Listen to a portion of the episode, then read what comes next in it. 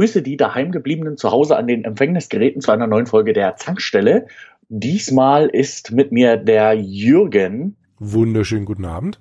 Bei einer neuen Musikfolge angelangt. Wir wollen heute erneut, jetzt kann ich es endlich sagen, erneut eine Musikfolge machen. Und da gab es ja im Vorfeld immer wieder mal so Fragen, wie ist das eigentlich, dürft ihr die Musik verwenden und so weiter und so fort. Und da hatte ich ein sehr interessantes Gespräch mit einer Professorin für Urheberrecht an der Technischen Universität Dresden. Und da wir de facto ja nicht einfach nur die Musik spielen, und zweitens, wir die Musik ja auch nicht komplett ausspielen oder durchspielen und wir dazu ja auch noch was sagen. Wir betten die Musik ein in einen historischen Kontext. Wir gehen auf das Spiel ein, auf die Bedeutung des Spiels für die Spielegeschichte oder die Historie an sich. Und insoweit ist das, was wir machen, ja ein journalistischer Kontext und dementsprechend vergleichbar mit genau den gleichen Sachen, die Spieleredaktionen eigentlich machen, wenn sie Bewegtbilder von den Produkten in Testvideos zeigen. Und nichts anderes machen wir. Wir zeigen Musik oder wir spielen Musik zum Anhören und betten das Ganze in den historischen Kontext ein. Also bei uns steht also eher weniger das Testurteil im Vordergrund als mehr die historische Einordnung des Ganzen. Und dementsprechend ist das Ganze hier als journalistische Tätigkeit zu sehen und ist nicht eine Sache, wo wir bewusst einen Urheberrechtsverstoß eingehen wollen, zumal wir ja auch mit unseren Folgen kein Geld verdienen. Ja, damit habe ich mal zu der Sache ein bisschen was gesagt. Und wir haben heute wieder 5 Musikstücke vorbereitet, also jeder, der Jürgen hat 5 vorbereitet, ich habe 5 vorbereitet und wir haben ein paar Kleinigkeiten darum recherchiert und ich hoffe, dass euch das genauso gut gefällt, wie uns die Vorbereitung darauf Spaß gemacht hat und wünschen natürlich auch fröhliches Mitraten. Und weil ich das letzte Mal angefangen habe, vom Jürgen das Musikstück zu erraten, fängt heute mal der Jürgen an und muss das erste Musikstück erraten, was ich rausgesucht habe. Ich glaube, wir haben zu dem Thema alles gesagt. Jürgen, hast du noch? Ich habe keine Fragen, keine Anmerkungen, außer dass ich aufgeregt bin, dass wir ein journalistisches Umfeld bieten. Ja, dann würde ich sagen, haben wir zum Thema alles gesagt und wir hören uns mal den ersten Titel an. Alles klar.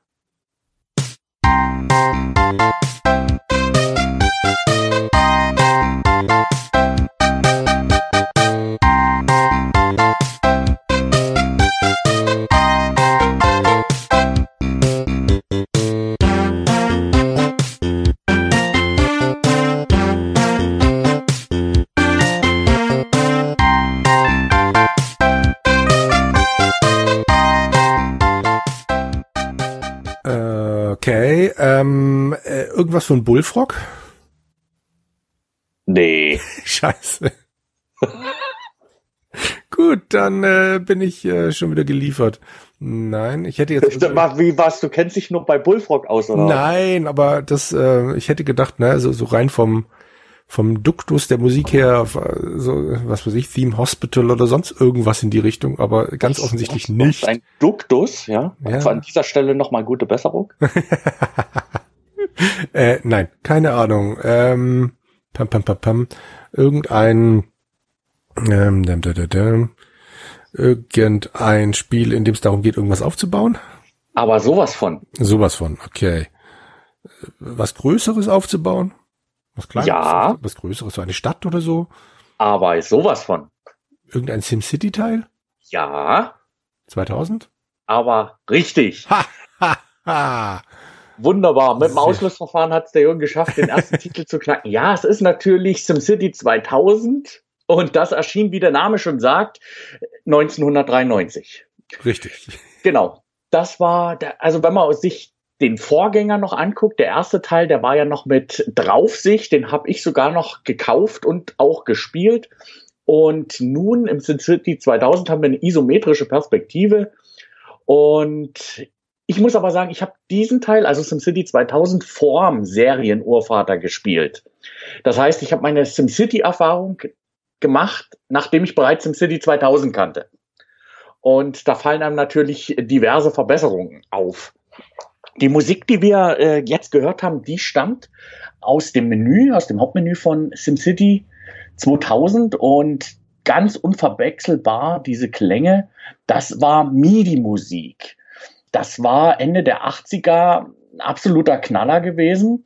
Da hat sich ein Industriestandard für den Austausch musikalischer Steuerinformationen zwischen elektronischen Instrumenten entwickelt. Und die Zeit, wo sich das entwickelt hat, das war schon Anfang der 80er Jahre. Und die Pionierarbeit mit genau diesem Format wurde auf dem C64 seinerzeit betrieben. Aber den Durchbruch schaffte das Format eigentlich erst auf dem Atari ST. Ende der 80er bis in die Mitte der 90er hinein unterstützten eigentlich sehr, sehr viele Computerspiele, die für MS-DOS-PCs erhältlich waren, die MIDI-Schnittstelle einer 8-Bit-ISA-Steckkarte des Herstellers Roland. Die mit mir in dieser Zeit auch groß geworden sind, die werden sich natürlich auch noch daran erinnern, dass man die Karte natürlich im Spiel auch noch konfigurieren musste. Und oftmals hat man davor gesessen und wusste gar nicht, wie das so richtig funktionierte. Gottlob gab es dann irgendwann die Möglichkeit im Spiel, das automatisch erkennen zu lassen, was manchmal besser oder manchmal schlechter gelang.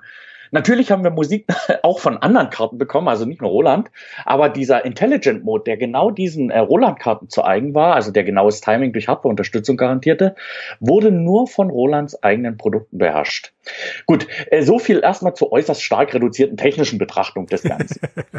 War dir das schon zu viel? Nein. Okay.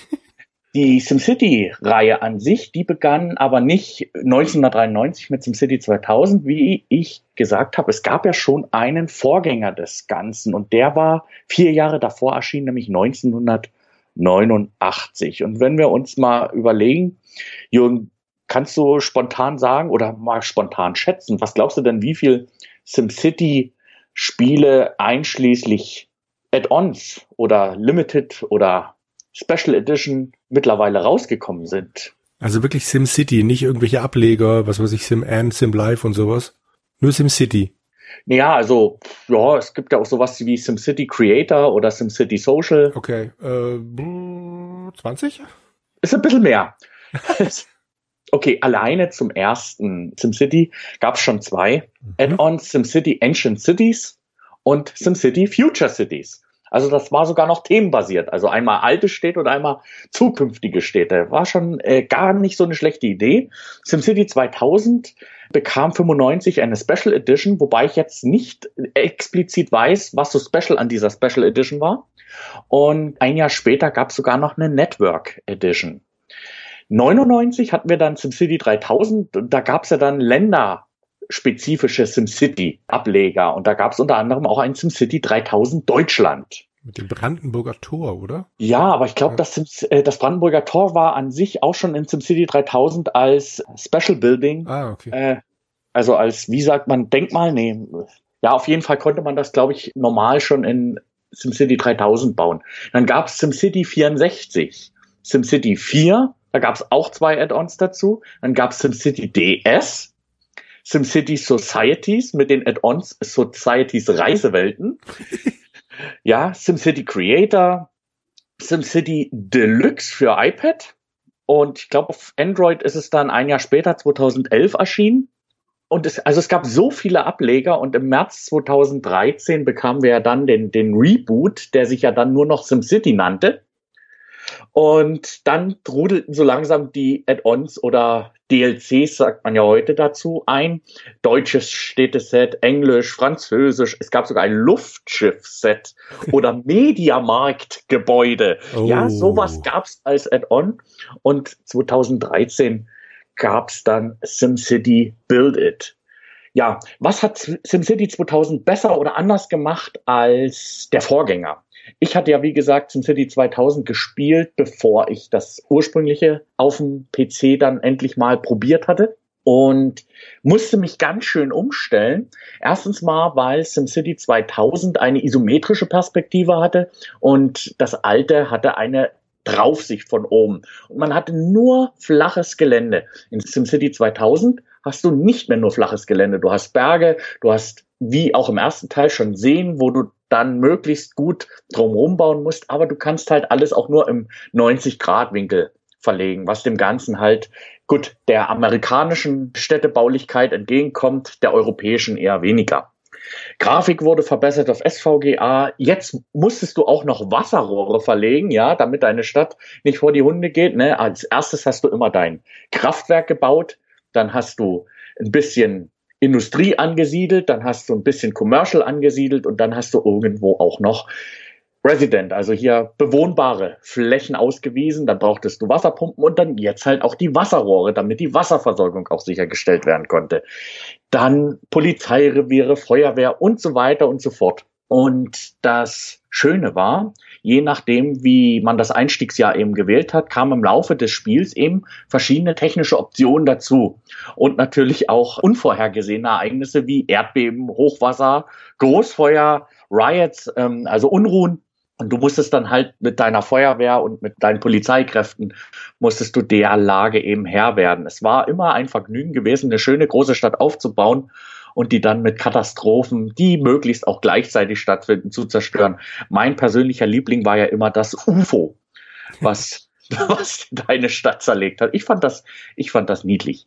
Ja, und wenn du über die Karte hinaus eine Straße gebaut hast, dann konntest du damit eine Verbindung zur Nachbarstadt herstellen. War ein charmanter und interessanter Zug, also um dem Ganzen eine größere Weite subtil zu vermitteln, die eigentlich gar nicht vorhanden war. Ich muss sagen, ich habe das sehr, sehr gerne gespielt.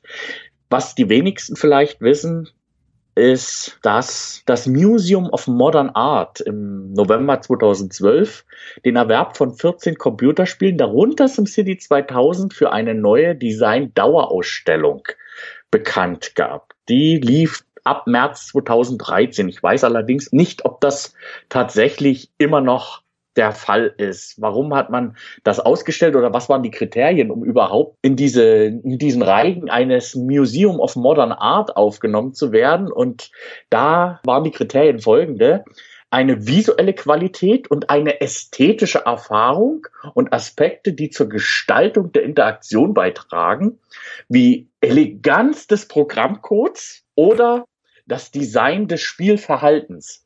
Also als Kind seiner Zeit war SimCity 2000 sicher absoluter Knaller gewesen. Und dass es das ins Museum of Modern Art geschafft hat, finde ich doch sehr bemerkenswert. Wie war denn deine Erfahrung mit SimCity? Du kamst auf die Städtebausimulation und ich kenne eigentlich keinen, der SimCity nicht wenigstens mal angespielt hat. Damit hast du es auch schon erledigt, genau, angespielt. Sehr viel mehr war es leider nicht. Also ich habe es probiert und das war mir irgendwie immer zu, ich weiß nicht, zu weit weg. Also zu weit weg im Sinne von Vogelperspektive? Ja, ich kann es dir nicht besser erklären. Also das war mir zu groß. Also ja, da fahren Autos oder also das war so.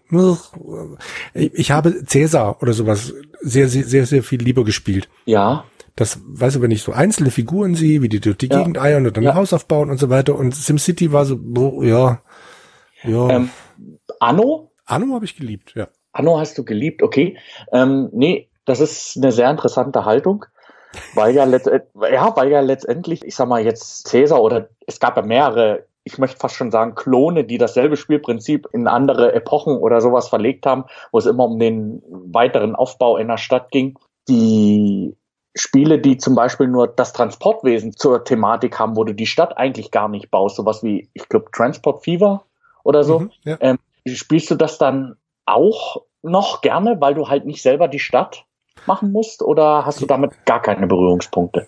Die finde ich mal ganz nett, eben meistens, weil sie so einen Modellbahn oder sonst irgendwie Modellbaucharakter haben, aber die gehen mir dann doch recht schnell wieder auf den Keks. Also es bleibt dabei, ich brauche irgendwas, was ich sehen kann und bei SimCity sehe ich zu wenig, für mich. Okay. Verständlich?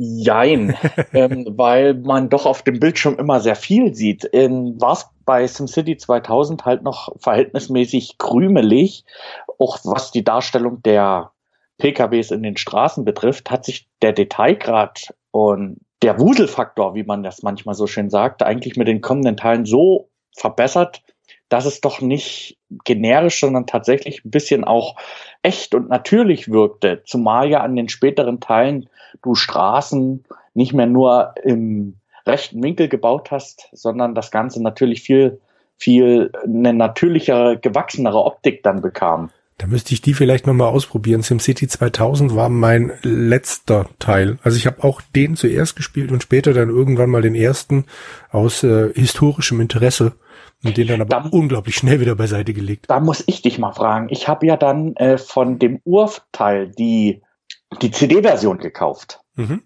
Da waren ja Videos mit dabei. Kannst du dich da erinnern? Nee. Videos?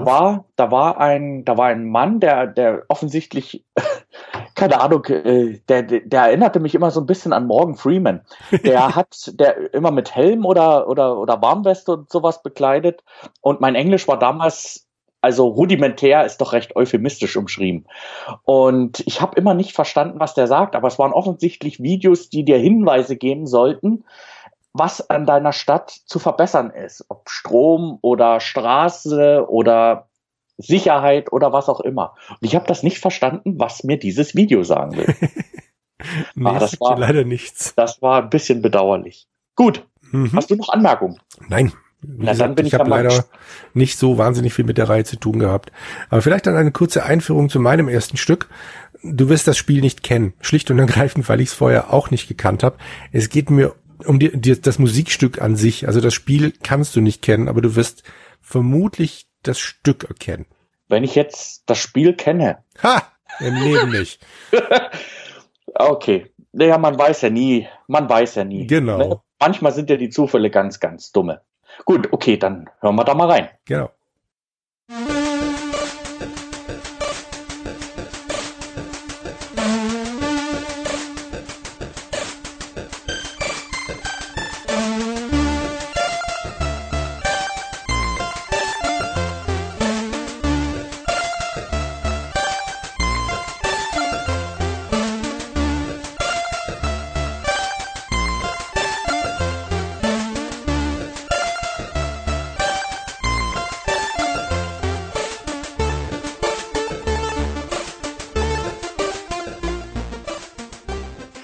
Ja, fein. Also ich mag ja Chiptune-Musik, also das ist etwas, was ich mir auch privat ganz gerne anhöre und deswegen, obwohl es klingt, als wäre es aus den 80ern, sage ich mal, das ist nicht so alt. Doch, das ist so alt. Dann muss es neu gesampelt sein, weil das klingt sehr, sehr smooth alles und das sollte mich doch überraschen, wenn das ein Kind der 80er und Anfang der 90er ist. Kommt dir denn das Stück bekannt vor? Im ersten Augenblick dachte ich mir, nee, und dieser Eindruck, der hat sich bis zum Ende hin auch bewahrt. Okay, also das Spiel... Ich muss ja mal überlegen, wo würde sowas hinpassen? Mhm. Und das ist für mich nicht... Ich würde zumindest erstmal ausschließen den Bereich der Rollenspiele. Das passt für mich überhaupt nie in den Bereich der Rollenspiele. Mhm. Das passt für mich auch nicht in den Bereich der Adventures. Richtig. So. Ich würde eher sagen, das ist halt ja was Ambienteartiges. Das ist ja auch nicht so eine treibende Musik. Und insofern würde ich auch den Bereich der Actionspiele ausschließen wollen. Ja. Mhm. So, und da bleibt uns ja nicht mal viel. Dann sind wir, was haben wir noch zu der Zeit? Simulation? Nee, eine Simulation ist es auch nicht. Es ist echt schwer zu beschreiben, fürchte ich. Okay, dann... Ich gebe dir mal, ich glaube, der Hinweis, den ich dir gebe, wird dir nicht so viel weiterhelfen. Das stammt von der Firma Codemasters und Codemasters hatte mit den Oliver Twins eine Programmiertruppe, also zwei Brüder, die eine sehr, sehr erfolgreiche Reihe gemacht haben, die sich sehr, sehr stark wie dieses Spiel steuert. Hilft jetzt Reden überhaupt nicht, stimmt's? Du hörst mich ratlos. Gut, die Reihe, die daran erinnert, ist Dizzy. Das ist ein großes Ei, das durch die Gegend läuft. Humpty Dumpty. Ne, das heißt wirklich Dizzy, aber ja, darauf läuft's raus. Also das Spiel heißt The Race Against Time. Und darin steuerst du einen Sportler quer durch die Welt. Von der Seitenansicht siehst du im Hintergrund mal das Weiße Haus, du siehst die Akropolis und was weiß ich was alles. Und du hast ein Mini-Inventar, also du stehst, oben steht dann immer dran, you're carrying nothing oder dann eben you're carrying, keine Ahnung, torch. Und damit läufst du dann rechts und links durch die Gegend, reist mit dem Flugzeug immer wieder von einem Land zu einem anderen und am Schluss hast du es eben geschafft und schaltest ein grottenhässliches Feuerwerk frei. Und dann wird so ein Laufband eingeblendet, super, du hast es geschafft, congratulations und danke, dass du SportAid 88 unterstützt hast. Also SportAid ist so ein typisches Kind der 80er Jahre. Aid, wir erinnern uns, es gab Band Aid, es gibt immer noch den Red Nose Day, der stammt auch aus den 80er Jahren. Und wie hießen das? Nicht nur Band Aid, es gab doch auch noch Do They Know It's Christmas Time? Das war nicht von Band Aid, das war dann USA for Africa oder sowas. Also in den 80ern hat ja jeder für jeden gesungen und gemacht und getan. Und es gab eben besagte SportAid und dafür hat Codemasters so ein richtig billiges Spiel rausgehauen. Aber der Erlös von dem Spiel ging dann eben an besagte Hilfsorganisationen, wo es darum ging, Kindern eben Sport zu ermöglichen, die es finanziell nicht so gut haben. Das zum Hintergrund des Spiels. Geschrieben hat den Soundtrack David Whittaker. David Whittaker ist 1957 geboren. Da er Brite ist, ist er eben mit Codemasters recht früh in Berührung gekommen. Er hat zum Beispiel für eins meiner Lieblingsspiele von Codemasters die Musik gemacht, den BMX Simulator. Aber später dann auch für Domark ein paar von den wirklich schrecklichen James-Bond-Filmen musiziert. License to Kill und Living Daylights habe ich gefunden. Das reicht dann aber auch für das Spiel. Aber das Stück, die Musik, das ist ursprünglich von Peter Gabriel. Nee. Und heißt Games Without Frontiers. So unglaublich. Gell? Worauf man nie alles stößt, wenn man so eine Musikfolge plant.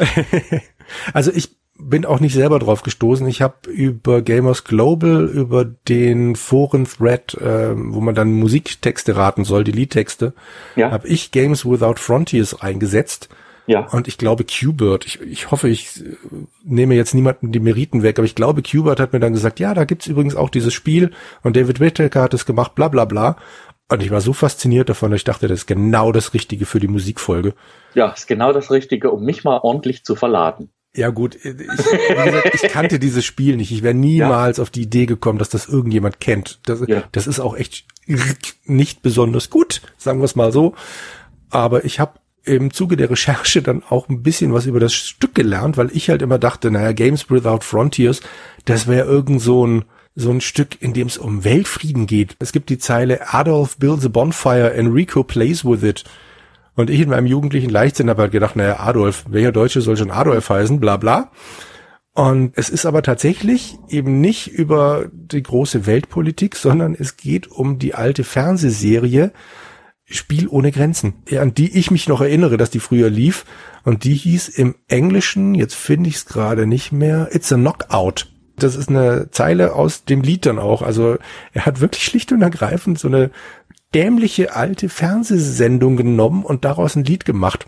Das finde ich großartig. Wo die Inspiration eben hinfällt. Genau. Was ich aber ebenfalls noch sehr lustig finde, was mich jetzt völlig von dem Stück wegführt, aber das Video dazu, in dem Video gibt's Ausschnitte aus dem Film Duck and Cover, den du wahrscheinlich noch nicht gesehen hast, aber den kannst du dir im Internet Archive angucken. Musst du unbedingt mal machen. Das ist ein Film aus dem Jahre 1951 aus den USA. Wir reden über die Duck and Cover Filme, ja, was man bei einer Atombombe macht. Genau, richtig, oder? Ja. Genau. Du, ich habe doch einen militärischen Hintergrund. Ja, stimmt. Dann kennst du sie. Genau. Ich liebe sie. Der Film ist doch in der ABC-SE-Ausbildung auch gezeigt worden. Ah, okay, danke. Da, die Schildkröte, die da immer wieder eingeblendet wird, die kommt in dem Video von Games Without Frontiers vor, was mich natürlich noch mehr dazu gebracht hat zu denken, hey, hier geht's um die ganz großen Dinge. Und Wahnsinn. Eins habe ich noch gelernt, das fand ich auch sehr lustig. Er singt in der Version, die ich kenne, Whistling Tunes, We're Kissing Baboons in the Jungle. Und im Original singt er wohl erstmal Whistling Tunes, We Piss on the Goons in the Jungle. Das wurde wohl dann für die Single-Version rausgenommen und ich kenne nur die Single-Version. Es ist, nun ja, gut. Das war's von meinem ersten Song. Ja, inspirierend möchte man meinen, wenn man die Hintergrundgeschichte hört. Vom musikalischen Wert her eher okay. Absolut. Ich dachte, ich fange mit was Altem an und steigere mich dann. Alt ist ja jetzt das Thema der Wahl, ne? Genau, richtig. In diesem Zusammenhang wird es jetzt ein bisschen moderner, wenn wir uns zum nächsten Stück begeben.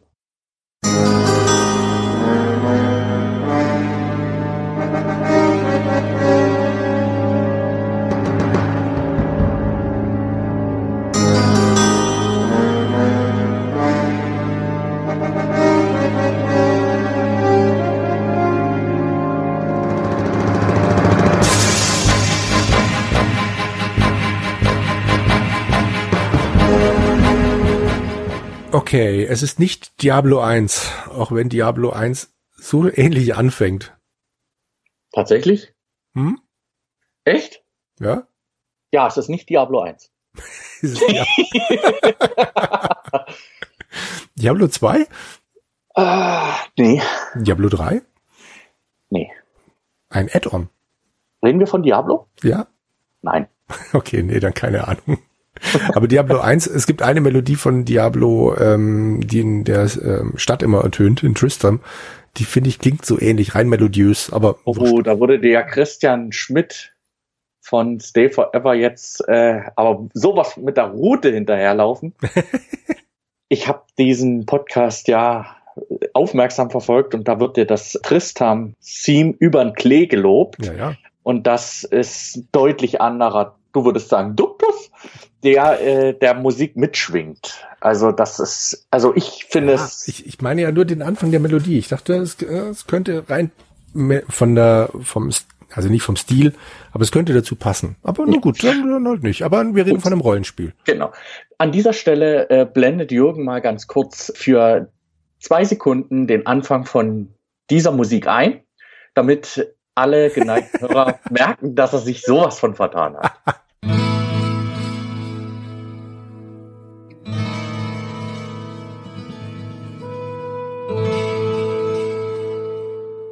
Gut. Ja, nachdem wir das gehört haben, stellen wir fest, das passt überhaupt nicht zusammen. Jürgen, ja. Würdest du es denn einordnen, wenn nicht im Hack and Slay? Wenn nicht im Hack and Slay? Naja, du hast ja jetzt Diablo gehört. Ja. Ist es aber nie. Aber ein Hack and Slay? Nee. So null, nada, niente. Richtig. Oder auf Türkisch auch nix. Rollenspiel? Nee. Och, ich weiß gar nicht, warum ich solche Folgen mit dir überhaupt aufnehme.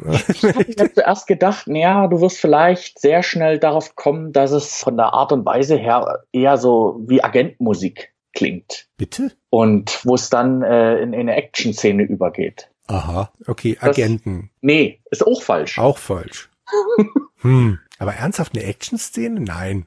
Nein, hat damit auch nichts zu tun. Aber ich dachte, das würde vielleicht deine erste Vermutung sein. Das war ja das, wo ich dich in die Irre führen wollte. Aber jetzt bist du ja komplett auf dem Holzweg. Nein, aber wirklich, diese Akustiklampe direkt am Anfang, die hat mich halt direkt auf Diablo gebracht und damit ist es rum. Nee, damit hat's aber gar nichts zu tun. Und wenn ich jetzt nochmal 3-mal Diablo sage, dann sagst du doch, du hast recht. Und ein Glück, dass du nicht drauf reingefallen bist. Diablo? Nein. Nein. Schade. Okay, hätte ja sein können. Tut mir leid, also es ist nicht so, wer immer wieder dasselbe sagt, hat recht. Das mag vielleicht in der Politik funktionieren, heute nicht. Okay, gut, also kein Hack and Slay, kein Agentendings da, kein Rollenspiel. Ein Adventure ist es vermutlich auch nicht. Das ist richtig, es ist kein Adventure. Gibt's denn noch andere? Gibt's noch andere Spiele? Echtzeitstrategie? Ja. Ja, gut, Command & Conquer ist es nicht. Kommt drauf an, welcher Teil. Bitte was? Natürlich ist es Command & Conquer. Das? Das ist Command & Conquer. Ach nee. Und das ist ein Stück, was man gerne überhört im ersten Teil. Ich sofort. Ja, also Command & Conquer 1. Das ist im ersten Teil drin. Ja. In diesem Techno... Glaub doch demjenigen, der dieses Spiel, ich weiß nicht, wie oft gekauft hat. Na gut, okay, wo hätte ich es denn überhören können? Während du ganz normal eine Mission spielst, kann dieses Stück abgespielt werden. Und das läuft ja wie eine Playlist einfach runter, die Musik. Das ist ja keine dynamische Hintergrundmusik in Command & Conquer 1. Und das Stück, was wir gehört haben, das heißt In the Line of Fire. Wer das suchen möchte, findet man bei einschlägigen Portalen, um sich das mal in ganzer Länge zu Gemüte zu führen. Ich habe natürlich nicht Fight, Win, Prevail oder Mechanical Man genommen, das kennt ja jeder. Selbstverständlich. Und höre ich da ein wenig Sarkasmus? Nein, ich habe die Command & Conquer Folge rauf und runter gehört und da erwähnst du diese Stücke ab und zu. Genau, am 31.08.95 kommt Command & Conquer 1 bei uns auf die Welt und zu Command & Conquer 1 haben wir ja bereits eine sehr gute, durchweg gelobte Folge aufgenommen. Ich habe das erstmals gespielt mit dem Play the Games Volume 1. Also ich war tatsächlich nicht Erstkäufer, weil ich zu diesem Zeitpunkt einen 386er hatte und der gehörte auch noch eigentlich meinem Vater. Und das Thema Computerspiele war bei mir zu dem Zeitpunkt noch nicht so ausgeprägt, als dass ich mich da mit Fachzeitschriften oder dem Markt auseinandergesetzt hätte. Und deswegen kam ich erst auf Command Conquer 1. Das muss 97 oder 98 gewesen sein. Ich weiß nicht, wann die Play the Games Volume 1 rausgekommen ist, aber das muss in dem Zeitraum gewesen sein. Und da war ich eigentlich sofort vom Fieber gepackt und das hat mich seitdem nicht mehr losgelassen. Das ist aber nicht derselbe Komponist, oder? Das ist Frank Klepacki. Okay. Frank Klepacki wurde ja auch schon mehrfach und von mir sehr ausführlich gehuldigt. Ein Genie, möchte man meinen, wenn es um die Musik von Command & Conquer geht. Und wer sich da ein bisschen tiefer damit auseinandersetzen möchte und ein bisschen mehr zu Frank Klepacki und der Musik zu den einzelnen Command & Conquer Teilen erfahren möchte, dem sei doch die Command & Conquer Folge deutlich ans Herz gelegt. Wir dürfen aber nicht vergessen, die Musik von Command & Conquer, die wurde auch auf CD veröffentlicht. Und zwar nicht erst heute, sondern bereits in den 90er Jahren bekam man die Musik von Command & Conquer tatsächlich auf CD zu kaufen. Mittlerweile finden wir eigentlich bei allen einschlägigen Internethändlern über die einzelnen Teile von Command & Conquer die Musik als MP3-Alben. Da kann man sich dann versorgen, wenn man mit den Spielen überfordert ist, die Musik aber zu schätzen weiß. Also was Frank Klepacki an sich betrifft, worüber wir, glaube ich, in Command & Conquer nicht so ausführlich gesprochen haben, war, dass er ja auch in den Zwischensequenzen mitgespielt hat. Für alle diejenigen, an denen Command & Conquer vielleicht vorübergegangen ist, das ist klassische Echtzeitstrategie mit Basisbau, Einheiten ausheben und den Gegner platt machen. Und Command & Conquer war seinerzeit für mich die absolute Referenz gewesen und das hat einfach Spaß gemacht und mit diesen tollen Videosequenzen, die dazwischen gelaufen sind, ich kann es nicht oft genug betonen, wie toll diese Videosequenzen waren. Auch da taucht Frank Klepacki auf. In Alarmstufe Rot ist er mal ein Sowjetsoldat und im ersten Teil von Command & Conquer war er ein Notsoldat, der in der Endsequenz von Tiberium-Konflikt, also Tiberian Dawn, stirbt. Das wissen die in Deutschland allerdings nicht so viele Leute, weil genau diese Szene war für den deutschen Markt geschnitten, damit das Ding auch durch die USK durchkommt oder nicht von der BPJM dann einen Angriffspunkt dann eben hat. Und das kann man dann allerdings heute auf Videoportalen, kann man diese Zwischensequenzen sich natürlich auch angucken. Und ich glaube, sie waren auch mal eine Weile bei der Fanbase von Command & Conquer auch zum Download sogar gewesen. Möchte mich aber nicht drauf festnageln lassen. Das Schöne ist, es wurde ja für Command & Conquer 1 ein Remake angekündigt. Und Frank Klepacki wurde auch für das C&C 1 Remake verpflichtet. Und ich hoffe ja, dass die Musik ein bisschen moderner gemacht wird, aber trotzdem noch erkennbar bleibt. Also, dass wir vielleicht, so wie wir vom Hellmarch, in Hellmarch 1, 2, 3 von Klepacki bekommen haben, dass wir vielleicht ein Fight, Win, Prevail 2 bekommen oder ein March to Doom 2, da würde ich mich sehr, sehr, sehr drüber freuen. Wenn Videosequenzen dazwischen gezeigt werden, und es werden Videosequenzen dazwischen gezeigt, anders kann das Spiel gar nicht toll werden, dann hoffe ich natürlich auch, dass Joe Kukin, also Kane, der Darsteller von Kane, auch wieder mit von der Partie sein wird, weil er gehört einfach dazu, so wie Eva. Und da kann man drüber streiten. Nein, da kann man nicht drüber streiten. Die Videosequenzen waren damals schon toll und die werden auch jetzt wieder toll werden. Wann allerdings dieses Remake kommen soll, wie sagt man so schön, Salomon der Weise spricht, nichts Genaues weiß man nicht. Das Datum hängt irgendwo, wir wissen es nicht.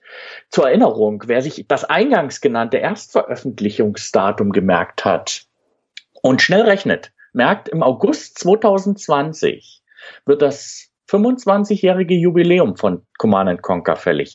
Also man hat bis dahin eigentlich noch ein bisschen Zeit, die Neufassung mit Sorgfalt und Gewissenhaftigkeit an die Spielerschaft zu bringen. Vielleicht auch mit einer schön ansprechenden Collectors Edition. Ich würde es mir wünschen. Es versteht sich ja von selbst, dass das ein inhaltlicher Kracher werden muss und dann wäre natürlich der Erwerb auch für mich nicht fakultativ. Alle Spiele, alle Soundtracks, Aufnäher, Modelle, Karten, ansprechende Verpackungen, Autogrammkarten, Making-of-Filme, gerne auch unübliche Extras. Ich will das in so einer Packung haben. Da wird bestimmt auch wieder eine Edition rauskommen, 25 Jahre C&C und dann werden alle Command & Conquer Spiele wieder drin enthalten sein. Ich hoffe, dass es dann auch auf modernen PCs vernünftig läuft. Bis jetzt haben sie das verhältnismäßig gut auch in den Special Editions immer wieder hingekriegt. Und was ich mir für Command & Conquer wünschen würde, Und EA hat das einfach nicht begriffen als Rechteinhaber. Merchandising. Command & Conquer ist ein starker Franchise. Gerade die Älteren, wozu ich mich dummerweise immer mehr zählen muss, sind ja davon begeistert. Und ich wollte früher auch immer gerne Merchandise davon haben. Es gab nie was davon. Ich bin der Meinung, dass man auch mit Merch zu C&C gutes Geld verdienen kann, wenn die Qualität stimmt. Cosplay-Zeug gehört natürlich da auch dazu. Und das Gleiche wünsche ich mir natürlich dann auch in einem Remake für die Red Alert Reihe. Für die Red Alert Reihe. Für die Alarmstufe Rot Reihe. So ist besser. Also, wie gesagt, das Stück aus Command & Conquer 1. Und es gibt viele, viele, ich glaube, Stay Forever würde sagen, ikonische Stücke. Einige davon habe ich schon angesprochen, aber ich denke, wenn man mal sich die eine oder andere Playlist anhört, da sind schon richtige Kracher dabei. Und wer das selbst gespielt hat, der wird sich, denke ich, da an viele, viele interessante, schöne Momente in der Echtzeitstrategie zurückerinnern, wenn er das hört. Jürgen, Command & Conquer, für dich ein Thema. Ich habe viele Teile davon gespielt. Ich besitze sie auch alle bei Origin in der letzten, wie auch immer diese Kollektion dann hieß. Aber mehr als 4 oder 5 Missionen pro Seite habe ich, glaube ich, nie geschafft. Es wird mir irgendwann immer zu hektisch. Ja, das Alter macht sich irgendwann. Ja, ich weiß. Ja, die schlimmste Command & Conquer Erfahrung, die ich gemacht habe, war auf der Xbox 360. Da ist ja dann der 3. Tiberium-Teil drauf erschienen und das hat mich schon von der Steuerung ziemlich gefordert, sage ich mal. Ich kann mich noch erinnern, dass der Christoph, mit dem ich zusammen die Command & Conquer Folge gemacht habe, der hat es, glaube ich, am, jetzt muss ich lügen, N64 gespielt. Erzähl mir was, keine Ahnung. Ich will mich nicht drauf festnageln lassen. Christoph, du wirst mir ja jetzt, wo du das hörst, schreiben und sagen, nee, oder ja, du hast recht. Aber wie gesagt, ich fand die Steuerung an der Konsole mit dem Gamepad immer ein bisschen sperrig, gerade wenn es dann sehr hektisch geworden ist, wo dann doch Maus und Tastatur ihren Schnelligkeitsvorteil deutlich ausspielen. Den 3. Teil habe ich am Erscheinungstag gekauft und das Ding war ja völlig überteuert. Ich weiß nicht mehr wie viel, aber es war echt schweineteuer im Vergleich zu allen anderen Spielen und ich war so enttäuscht. Ich weiß nicht warum, wahrscheinlich weil ich halt mich mit einem wahnsinnigen Gefühl da dran gesetzt habe, ja und dann konnte es eigentlich nur schief gehen. Bedauerlich. Ja, ich weiß, ich bin ein armer Tropf. Ja, mittlerweile sind wir ja fast 25 Jahre klüger. Von Command & Conquer 1 aus gesehen. Und unser Kaufverhalten hat sich ja ein wenig auch geformt.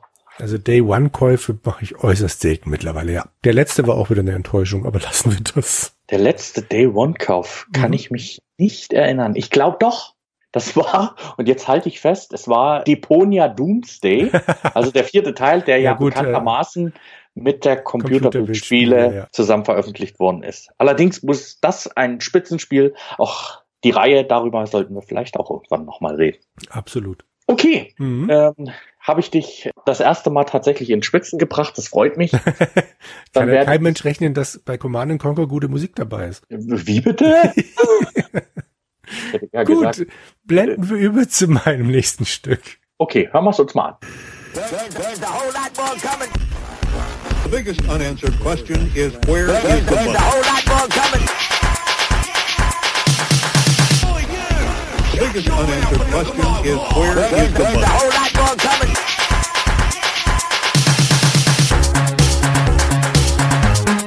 Where is the money?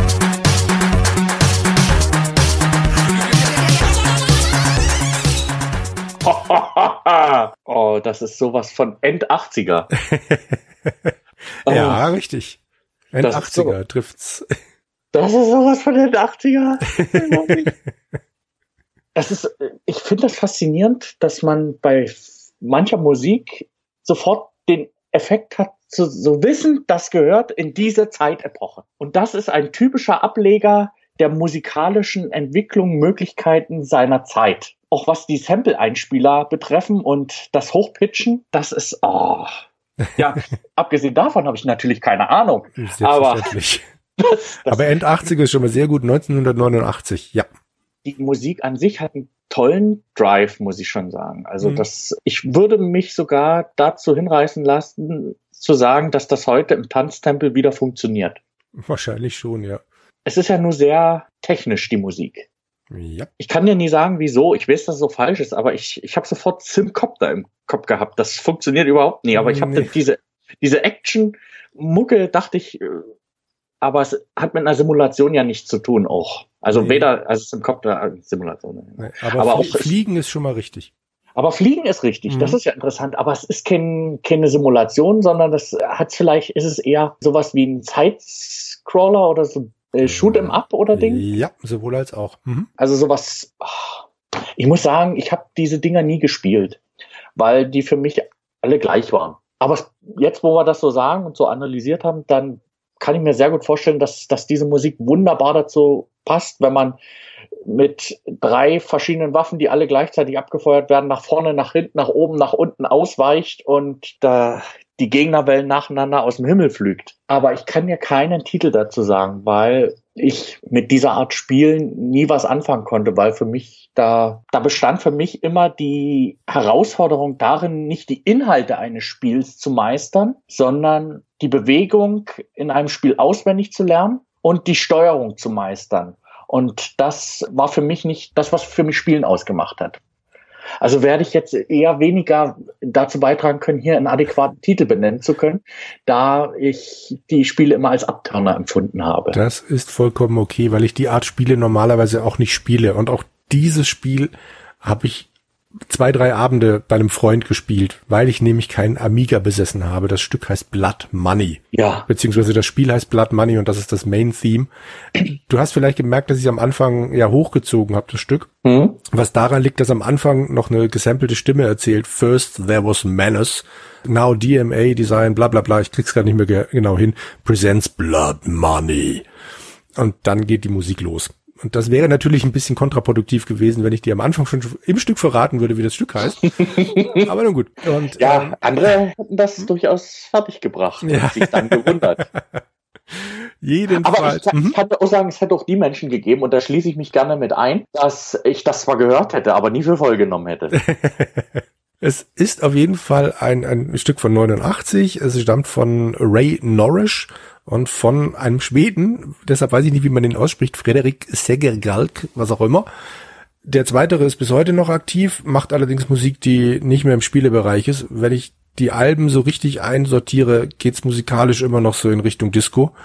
Und Ray Norrish hat noch zum Beispiel ein Spiel gemacht zu der Schwesterserie von den Flintstones, die Jetsons. Das war eine tolle Serie, die ich nie gesehen habe. Die Jetsons fand ich deutlich besser als die Flintstones. Ja, die haben sich, aber komischerweise haben sich die Jetsons ja nie so richtig in Deutschland durchgesetzt. Also ich wusste, die gibt's, aber ich wüsste auch nicht, wann die mal gelaufen sind. Oh Gott. Kabelkanal oder Tele5? Früher noch Bim Bambino lief vielleicht? Ja, das kann so alles möglich, ich weiß es nicht. Jedenfalls 89 auf dem Amiga. Ich habe dieses Spiel gesehen bei meinem Freund Achim, der eben besagten Rechner besessen hat, und ich habe davor gesessen und habe mir eigentlich das Ding nur wegen der Musik angetan, weil ich mit diesen Shootern echt nichts anfangen kann. Und wenn du dir ein Video dazu aufrufst, das spielt in so einer Art Weltraum, wie auch immer, aber dein Raumschiff sieht auch manchmal aus wie ein Hubschrauber, also das ist sehr putzig, aber es ist halt echt eine Bullet Hell. Also es gab auch viele Spielautomaten, die diese Spiele, wurde da also Münzfresser ja letztendlich gewesen sind, und das war letztendlich nur für eine Highscore-Jagd gut, aber nie für eine spielerische Erfahrung, um es mal vorsichtig zu sagen. Das Faszinierende war, ich habe echt diese Art Musik oder das Stück nie vergessen, habe mir aber jetzt für diesen Podcast dann eben mal das Ganze rausgesucht und auch ein Video angeguckt. Da fällt dir erst auf, dass mich wirklich nur die Musik beeindruckt hat, weil ich mir 100% sicher war, dass es ein Vertikalshooter ist. Es ist aber ein Horizontalshooter. In meinem Kopf hat das immer, ich habe immer dieses Raumschiff gesehen, wie es in die Richtung fliegt, und nein, tut's eben nicht. Es fliegt in die andere Richtung. Ganz offensichtlich das Einzige, was mich total geflasht hat, weil ich halt auch 89 noch mein Schneider CPC hatte. Nichts gegen meinen Schneider, ich liebe ihn. Aber musikalisch war das dann halt doch eine andere Baustelle. Wenn dir dieses Ding da um die Ohren fliegt. Und das ist nicht meine Art von Musik, aber du sitzt da vor diesem Rechner und es ergibt einfach alles Sinn. Diese Explosion von Farben und dazu dann noch diese Explosion der Musik, das passt. Und ja, das ist ja auch so ein bisschen auch die Aufgabe, dass Bild und Musik aufeinander abgestimmt sind. Also wie gesagt, ich finde die Musik toll. Ich würde es mir vielleicht sogar so auch anhören. Aber das Spiel, also zugucken, wäre dann wirklich das höchste der Gefühle. Ich finde das faszinierend, wenn sich Menschen wirklich mit diesen Spielen so weit auseinandersetzen, dass sie die Levels auswendig lernen, die Bewegungsmuster der Gegner auswendig lernen, genau wissen, wie viele Pixel sie nach rechts, nach oben, nach unten, nach hinten Platz haben oder Platz lassen müssen, damit sie nie draufgehen. Also ich mag diese Form der Trial-and-Error-Spiele oder dieses Steuerungsmeistern mag ich nicht. Kann ich nachvollziehen. Meins ist es de facto auch nicht. Aber damals saß ich halt da und habe gedacht, mein Gott, das geht auch? Ja, da war man technisch schon manchmal überrascht, was auf den anderen Geräten möglich war. Was ich natürlich zu dem Zeitpunkt nicht nachvollziehen konnte, weil ich zu diesem Zeitpunkt gerade eben mein eigenes Bewusstsein entdeckte und die Wende allerhöchstens peripher erlebte. Nun gut, dann will ich mich jetzt mal zum dritten Mal blamieren. Beziehungsweise, nee, beim ersten Mal habe ich mich ja nicht blamiert, dann passt das. Also da warst du dann sehr souverän gewesen. Fantastisch, sehr schön. Dann starte ich jetzt mal deinen dritten Track.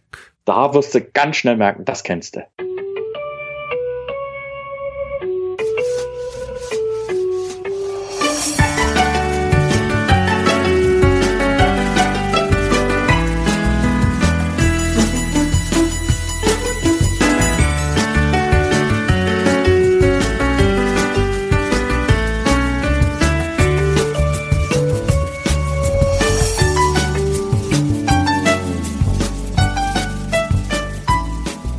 Hintergrundmusik?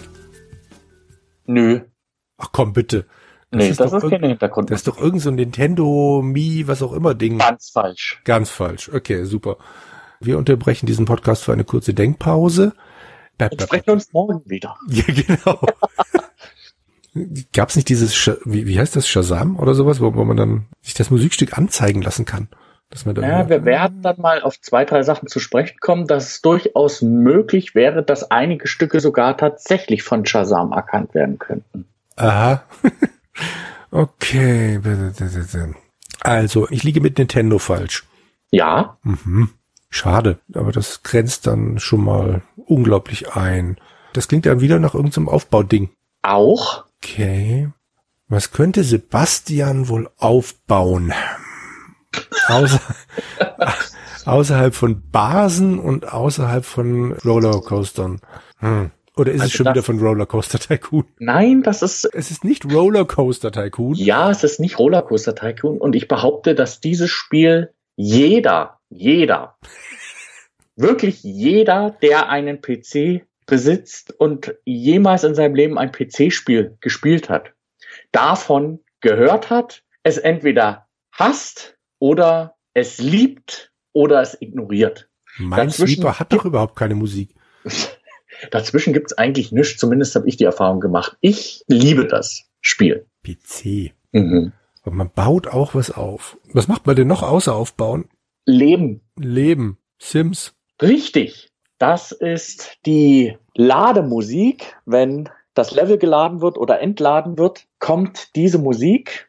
Und das ist in The Sims 2 der Fall. Ein Spiel, was wir bekommen haben im Jahre 2004, genau am 16. September.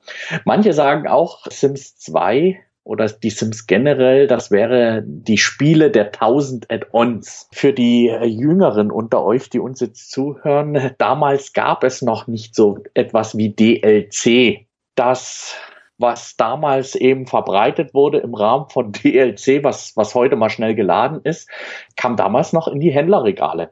Also jeder Schnulli für die Sims wurde ja damals auf CD gebrannt und in die Regale gestellt. Neben den grundsätzlichen Add-ons gab es damals aber auch sogenannte Accessoire-Packs. Da gab es dann nochmal ein Add-on mit H&M-Bekleidung oder ein Add-on mit Ikea-Möbeln. Und das Spielprinzip dürfte eigentlich so ziemlich jedem bekannt sein. Also Lebenssimulation mit Architekturtool trifft's wohl am ehesten. Also das Spiel, wo du deine Wohnung aufbaust, dir deine Einrichtung reinstellst und ein Sim durchs Leben begleitest, beruflich Karriere machst, dann halt dein Haus immer weiter verbesserst und dir dann einen Partner suchst, dich vermehrst und dann stirbst du, aber deine Kinder leben weiter und du machst mit deinen Kindern genau den gleichen Schnulli. Ich fand das ja immer wieder faszinierend, dass Menschen sagen, ich muss bei die Sims noch den Müll rausbringen, aber dann bringe ich meinen eigenen Müll runter. Dass man wirklich versucht hat, das Leben im Computerspiel von anderen auf die Reihe zu kriegen, wenn man doch manchmal auch am eigenen scheitert. Aber die Sims war wirklich oder ist aus meiner Sicht immer noch sehr populär, hat damals auch hohe 80er-Wertungen eingefahren. Und warum habe ich gesagt, du könntest mit Shazam auch durchaus Glück haben? Jeanette Biedermann, die ein oder anderen werden sie vielleicht noch kennen, die hatte das Lied Run With Me, hat sie zum Erscheinen von Die Sims 2 als Akustikversion neu aufgelegt. Und auf dieser dazugehörigen Single gab es Jeanette Biedermann als Sim fürs Spiel. Was für ein Glück. Ja, ich war auch jemand, der wollte Jeanette Biedermann lieber normal zu Hause haben, statt als Sim, aber so war es auch in Ordnung. Aber für das Spiel und seine Erweiterungen gab es noch weitere Aufnahmen mit mehr oder weniger bekannten Künstlern, die ihre Lieder, und das ist das Tolle, auf Simlisch neu einspielten. Für diejenigen, die das Spiel nur hassen, werden das dementsprechend nicht kennen. Die Sims, die sprechen ja keine normale Sprache, sondern die machen ja so Glucks- und Schnattergeräusche, also was keine richtige Sprache ist, sowas wie Schul, Schul, Deck, Deck, Fuah, Fuah. Solche Silben werden da aneinander gereiht, wenn die miteinander sprechen, und diese Künstler, die haben halt oft in dieser Art und Weise ihre Lieder neu eingespielt. Hier Deepish Mode mit Suffer Well aus dem Album Playing the Angel, das war 2006 für die Erweiterung Open for Business. Und für die Erweiterung Haustiere, was 2006 kam, haben die Pussycat Dolls was neu eingespielt. Ja, also da gab's wirklich, Lily Allen hat Sachen hier gemacht, also das ist, oder Natasha Bedingfield, das werden ja auch noch einige kennen, Lexington Bright, die haben da was eingesprochen. Und Katy Perry hat zuletzt 2008, müsste das gewesen sein, mit Hot and Cold das auf Simlisch. Ich glaube, an das von Kate Perry erinnere ich mich. Also jetzt nicht an das Stück, aber irgendwie kam, als sie das gemacht hat, beziehungsweise als sie dann Werbung gemacht hat, ging es irgendwie darum, dass wieder ein Haustier-Add-on rauskam.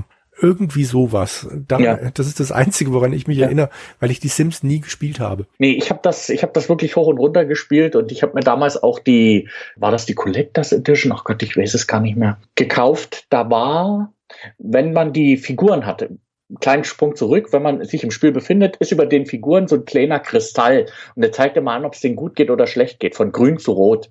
Und in dieser Special Edition war ein grüner Kristall eben mit dabei, und in diesem Kristall war ein USB-Stick mit dabei gewesen. Der hat aber auch bei mir das Rein- und Rausstecken nicht überlebt. Ich glaube, das waren damals 2 Gigabyte. Also es war für die damalige Zeit ein ordentlicher USB-Stick. Und damit war ich sehr zufrieden und hat schön ausgesehen, aber ist mittlerweile schon kaputt. Und dann ist er rot geworden. Nee, aber ich. Noch eine sehr schöne Randnotiz, was dieses Spiel betrifft, was ich, muss ich ganz ehrlich sagen, tatsächlich auch so ausprobiert habe, dass 2005 eine Modifikation für das Spiel rausgekommen ist, wodurch die Spielfiguren komplett entkleidet werden konnten. Das war natürlich bei den Sittenwächtern in den USA, das rief die natürlich sofort auf den Plan. Ansonsten muss man sagen, wenn der Sim duschen geht oder aufs Klo geht, er setzt sich ja erstmal komplett bekleidet auf die Schüssel, und dann wird das so verpixelt. Und dieser Patch oder diese Modifikation, die entfernt halt diese Pixel. Man muss allerdings dazu sagen, die Texturen haben auch nicht irgendwas zutage gefördert, was da hätte die Sittenwächter schockieren können. Also das war tatsächlich sehr, bitte nicht falsch verstehen, schwammig und verwaschen. Meine Tochter spielt den 3. Teil, die hat auch 2, 3 Add-ons dafür gekauft, und meine Nichte spielt den 4. Ich habe mir das mal vergleichend angeguckt. Ich sehe den Unterschied irgendwie nicht. Also ich habe ja irgendwie gelesen, der 4. sei jetzt keine wahnsinnige Weiterentwicklung, genau genommen eher ein Rückschritt, bla bla, Größe. Kann ich alles nicht beurteilen, aber jetzt rein grafisch sehe ich nicht so den Wahnsinnsunterschied. Aber, weil du vorhin meintest, DLC und bla, meine Nichte wünscht sich dann auch immer wieder Add-ons. Und du kannst dieses Zeug ja ernsthaft noch im Laden kaufen, und dann ist halt nur noch der Code drin. Also du schenkst halt einfach nur eine leere Plastikhülle mit dem blöden Code. Das finde ich dann schon echt extrem ärmlich. Ja, das ist traurig, weil so ein physischer Datenträger, der ist doch immer noch was anderes. Ja. Ich habe die Sims 1 auch damals gespielt, als der Vorgänger quasi rausgekommen ist. Das ist ja damals auch richtig eingeschlagen. Das war ja schon ein Knaller gewesen. Die Sims 2 habe ich gespielt, die Sims 3 habe ich dann nicht mehr gespielt. Aber ich muss sagen, bis zu die Sims 3 war das jedes Mal auch ein grafischer Sprung gewesen. Also das hat sich schon immer wieder deutlich verbessert. Und es gab ja dann auch für den mobilen Bereich, gab es ja dann auch einen Ableger, der sich sogar recht nett gespielt hat. Das kann man so tatsächlich sagen. Ansonsten hat er natürlich auch keine Bäume ausgerissen. Also die Sims, das ist schon ein Spiel, was man aus meiner Sicht am PC spielen muss, denn das Kernelement aus meiner Sicht, was auch einen großen Reiz da ausmacht, ist es, sich schöne Häuser zusammenzubauen.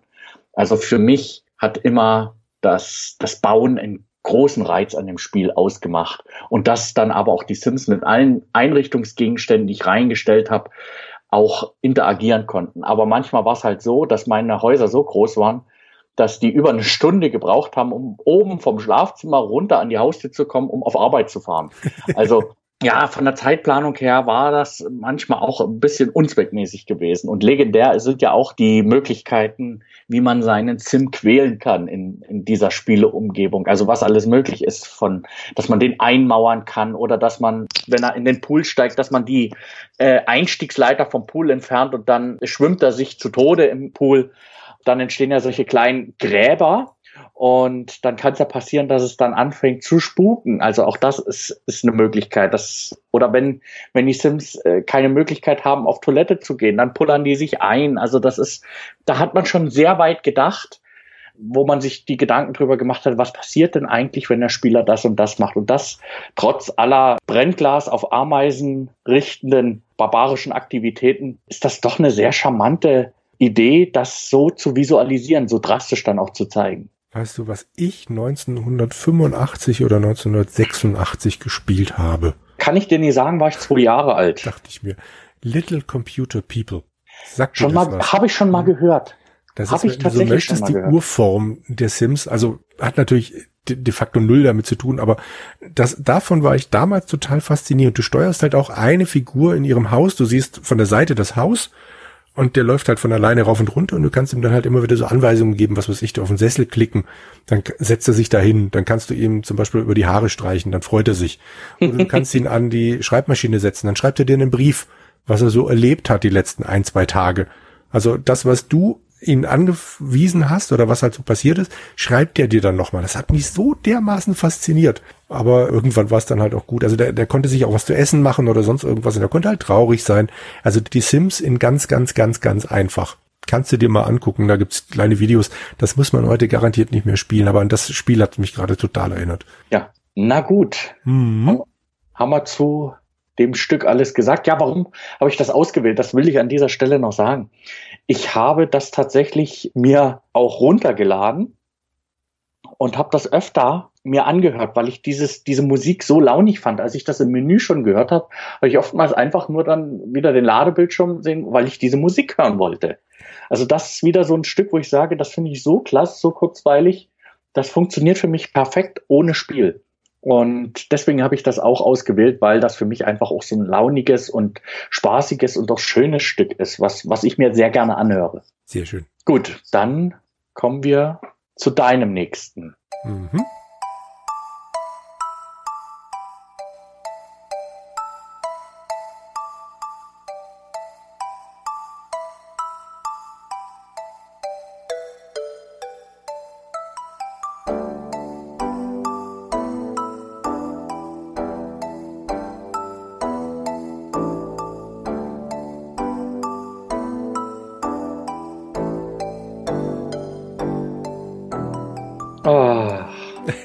Erinnerungen steigen auf, wie Weltwunder am Horizont. Sowas, du hast doch nicht etwa eine grobe Ahnung, wohin es gehen könnte. Nun ja, da ich den Original-Datenträger mit Handbuch und Technologiebaum ja bei mir habe, könnte ich die Vermutung anstellen, dass es was mit Sid Meier zu tun hat. Nur bedingt. Ja, dass es vielleicht mit Einheiten zu tun hat. Die Möglichkeit, die Welt militärisch zu erobern oder vielleicht sogar in den Weltraum aufzusteigen. Richtig. Könnte es ein Civilization sein? Vor lauter Aufregung sagst du den Namen schon falsch. Ja! Civilization 2. Oui, oui.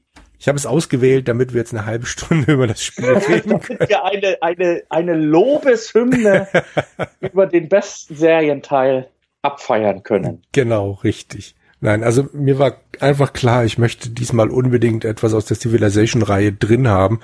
Konnte mich ewig lang nicht entscheiden und habe dann jetzt dieses Stück genommen, das The Shining Path heißt. Und soweit ich das rausgekriegt habe, ich habe den ersten ehrlich gesagt nie gespielt, aber anscheinend taucht das wohl schon im ersten Teil auf. Kannst du das bestätigen? Da ich Civilization 1 seinerzeit immer ohne Sound gespielt habe, da wir keine Soundkarte hatten, kann ich das weder bestätigen noch widerlegen. Dann wollen wir das einfach mal glauben. Aber es taucht auch danach immer wieder auf, weil es einfach so ein wunderschönes Stück ist und zu welcher Partei passt es natürlich ganz hervorragend. Zu welchem Volk? Ich hatte jetzt gerade die Chinesen? Nee. Genau, doch, richtig. Doch. Entsprechend taucht es natürlich ganz oft wieder auf und ich finde es einfach so ein wunderschön beruhigendes Stück und ich höre das wahnsinnig gerne. Ja, ich glaube, das könnte man auch sehr gut in der Badewanne hören. Oder wenn man sich in einen Ruheraum legt und dann so leicht Hintergrundbeschallt wird, dass man so langsam nach unten sackt und langsam die Augen schließt und irgendwann dann nur noch... Genau, Ruheraum lasse ich gelten. Badewanne kann ich auf den Tod nicht ausstehen. Nee. Also es liegt vielleicht daran, liegt vielleicht daran, ich bin minimal zu groß geraten. Meistens die Knie, irgendwas guckt halt immer raus in so einer handelsüblichen Badewanne. Und bei mir ist es Bauch. Gut, es ist lange her, dass ich zuletzt drin gelegen habe. Vielleicht wäre es mittlerweile auch der Bauch. Ich würde sagen. Das Problem mit der Badewanne haben bestimmt viele, aber dafür gibt es auch größere Badewannen. Aber Wir wollen heute nicht über Badewannen sprechen, sondern über Musik und dieses außergewöhnliche Spiel. Und ich kann mir nicht vorstellen oder ausrechnen, wie viele Stunden, Tage meines Lebens in den Gedanken nur noch eine Runde reingegangen sind. Also das war ein Zeitfresser sondergleichen. Man muss dazu sagen, dass die Qualität im Verhältnis zum ersten Teil so spürbar angezogen hat, dass es einen eigentlich weggeblasen hat. Das war von der Einheitendarstellung grandios. Das war vom Sound super. Und wir sollten nicht unterschlagen, dass wir Videoberater hatten, die heute immer noch fantastisch Slapstick sind. Also das ist so überzeichnet, so toll gemacht. Ja, das fehlt im aktuellen Civilization. I agree, Sire. Build City Walls. 1996 erschienen und ich habe damals, ich weiß gar nicht, warum ich das Spiel überhaupt gekauft habe. Wie gesagt, ich habe jetzt doch wahrscheinlich wegen Pirates. Also ich hatte mit Sid Meier nicht Civilization verbunden, aber eben Pirates. Wahrscheinlich habe ich mir dieses Spiel deshalb geholt, ohne zu wissen, dass Sid Meier da nicht mehr so viel zu tun hatte und es eben ein Brian Reynolds Spiel ist. Nichtsdestotrotz, ich habe auch, was weiß ich, wie viele Zivilisationen dann ins All geführt, weil das immer meine bevorzugte Variante war, das Spiel zu gewinnen. Und ich hab's geliebt. Was ich an Eisenbahnnetzen immer da gebaut habe, wie viele Stunden ich damit verbracht habe, speziell Eisenbahnnetze aus dem Boden zu stampfen, das ist unglaublich, ja. Da gab's ja beim ersten Teil gab's ja diesen Bug, dass du einen Siedler, wenn du den aktiviert hast auf dem Schiff, dann auf dem Meer eine Straße oder eine Eisenbahn bauen konntest. Mit dem Nachteil, also es war optisch dann zwar die Verbindung da, aber du konntest trotzdem nicht mit der Einheit dann auf die Straße, auf dem Meer ziehen. Aber es ging trotzdem, die Möglichkeit bestand, eine Eisenbahn über den Ozean zu bauen. Das ging dann im zweiten Teil leider nicht mehr. Nee. Aber der war grandios, vor allen Dingen, weil er ein sehr interessantes Konzept nämlich mit eingeführt hat, nämlich das der Verschmutzung. Verschmutzung hatten wir auch schon im ersten Teil gehabt, allerdings nur dann, wenn wir mit einer Atomrakete eine feindliche Stadt oder Einheit beschossen haben. Ansonsten gab es, glaube ich, keine Verschmutzung im ersten Teil. Kann ich nicht bestätigen, weil ich es nicht weiß. Wie gesagt, den ersten Teil, das war nie meins. Ich habe irgendwann mal das Ding angeschmissen, die Grafik gesehen und gedacht, ach nee, ISO hat schon was für sich. Und wenn ich Unrecht habe, dann werden jetzt die Hörer aufschreien, der Sebastian und gleich wieder mit Mistgabeln und Fackeln zu mir nach Hause laufen. Man kennt das ja, genau. Ja. Nein, also wirklich ein tolles Spiel und läuft auch wunderbar auf meinem Retro-PC. Wir hatten ja, glaube ich, schon mal eine Folge darüber aufgenommen, wo wir auch darüber sprechen, dass ich mir einen Retro-PC gekauft habe. Bei dir war das mit dem Schneider-Projekt gewesen, bei mir mit dem Pentium, auf dem ich dann meine Jugendspiele nochmal wieder auferstehen lassen konnte. Und unter anderem habe ich mir deswegen auch Civilization 2 nicht in Originalverpackung, aber mit Originalhandbuch und Beigaben nochmal in der Bucht geschossen und habe wieder einige Partien damit gespielt. Und das spielt sich auch heute immer noch grandios. Das kann man nicht anders sagen. Es war einfach auch ausgereift und es funktioniert. Und neben mir thront ja die Civilization 2 Multiplayer-Edition, die ich auf dem Flohmarkt gekauft habe. Das war die rote Packung, ne? Nee, die ist auch so ein helles Braun. Aber es gab doch von Microprose... Es gibt noch eine Multiplayer-Gold-Edition. Das weiß ich jetzt nicht, ob das vielleicht dann war, was du meinst. Ja. Aber ich krieg's nicht ans Laufen. Also ich habe ja keinen Retro-PC und ich bin zu doof, um DOSBox und was weiß ich was zu machen. Ich habe es noch nicht ans Laufen gekriegt, aber es ist eine so jungfräuliche Packung. Auch da drin ist alles, dieser Technologiebaum und so weiter und so fort. Und ich würde es so gerne spielen. Wenn also irgendjemand da draußen weiß, wie ich das auf einem Windows 10 Rechner ans Laufen kriege, bitte Schritt für doofe Anleitung. Dann ja, da wirst du jetzt wahrscheinlich eine Anleitung für eine virtuelle Maschine mit einem alten System kriegen. Allerdings, das war ja auch mal meine Idee und Windows 98 ging in einer virtuellen Maschine nicht zum Laufen. Okay. Ich hatte es, glaube ich, über die Windows hauseigene versucht und das hat nicht funktioniert, weil das nicht unterstützt wird. Blöd. Schön. Also die Packung sieht schön aus. Irgendwann mal werde ich es nicht mehr aushalten und mir diesen Technologiebaum dann wenigstens hier an die Wand nageln. Ja. Das ist einfach schön. Nichtsdestotrotz, das Spiel hatte zwei ganz, ganz schlimme Dinge. Es hatte zwei Add-ons, die ich beide unter aller Kanone fand. Hast du die gespielt? Nie besessen. Nur das Hauptspiel gespielt. Okay. Conflicts in Civilization habe ich mir auch relativ direkt gekauft und habe es echt versucht. Das Ding hat 20 neue Szenarien und eins davon war, was der Erste oder der Zweite Weltkrieg, ich weiß es nicht mehr. Also neue Einheiten, alles wunderbar, aber du bist wahnsinnig geworden, alleine eine Runde zu ziehen in diesem Weltkriegsszenario. Weil da hat jede einzelne beschissene Einheit... Ne? Also eine Einheit gezogen, nächste Einheit. Da gab es jetzt keinen großen Städtebau, sondern du hast halt einfach einzelne Einheiten rundenstrategisch da durch die Gegend gezogen. Ich dachte, meine Herren, geht's jetzt mal langsam weiter. Also es ging weg von dem, was eigentlich Civilization ausgemacht hat. Genau, richtig. Naja, der Fokus auf den Krieg, der funktioniert halt nicht, wenn du tausende Einheiten hast und die sollen alle rundenweise bewegt werden. Zumal, je nach... Leistungsfähigkeit deiner Maschine und je mehr Städte du hast und je mehr Einheiten, dauert das ja auch, bis der Computer berechnet hat, was er dann irgendwann mal machen will. Das zweite Add-on war ganz lustig eigentlich, Fantastic Worlds. Da gab's dann zum Beispiel, mit Elfen und mit, ich glaube, der Mars konnte kolonisiert werden. Ich erinnere mich noch an Dinosaurier-Szenario.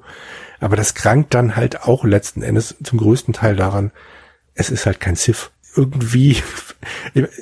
Ist nicht so, als ob die Packung mich belogen hätte. Es stand schon drauf, was mich da drin erwartet, aber ich habe halt doch nicht realisiert, was mich dann wirklich erwartet. Also es war blind komisch. Zugegriffen, du alter Fanboy. Ja, das habe ich dann mittlerweile, glaube ich, gelernt. Aber das also gerade mit den Dinosauriern durch die Gegend zu ziehen, das war höchst obskur. Möchtest du noch was zu Civilization 2 sagen? Ich könnte, aber wir wollen ja heute noch mal fertig werden und wir beide werden doch Weihnachten unterm Bäumchen erwartet. Wohl wahr. Dementsprechend würde ich vorschlagen, kommen wir jetzt zum nächsten Stück.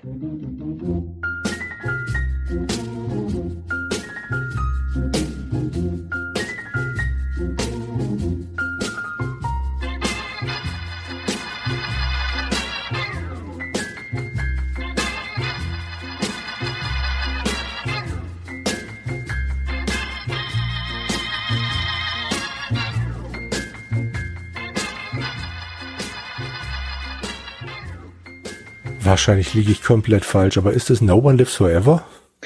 Falsch. Du musst zugeben, es ist logisch, dass ich das denke?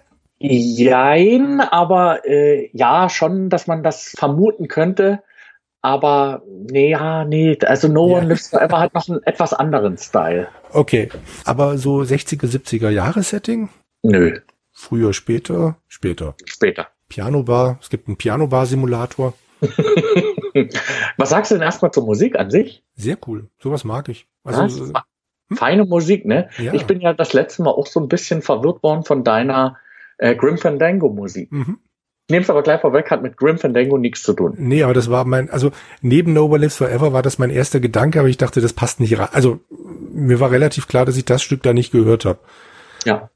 Aber, und das hat ja einen sehr markanten eigenen Drive. Das ist okay. Ein Adventure? Ist es? Doch, ist es ein Adventure? Nein. Ach komm. Nö. Warum nimmst du nie Adventures? Wieso? In der ersten Folge hast du doch wohl Deponia drin. Na ja. Als ob das nicht... Ja, ja. Gut. Es ist ausnahmsweise mal kein Aufbauspiel. Dann ist es ein... Was könnte das sein? Eine Visual Novel ist es auch nicht. Mein Gott, zu was passt denn sowas? Könnte aber zu einer Visual Novel passen. Aber ist es nicht. Das würdest du mir nicht antun.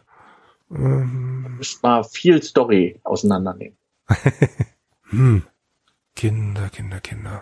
Aber es hat eine einzelne Hauptfigur, die man steuert. No? War das ein Ja oder Nein? Das ist ein Görlitzer Ja.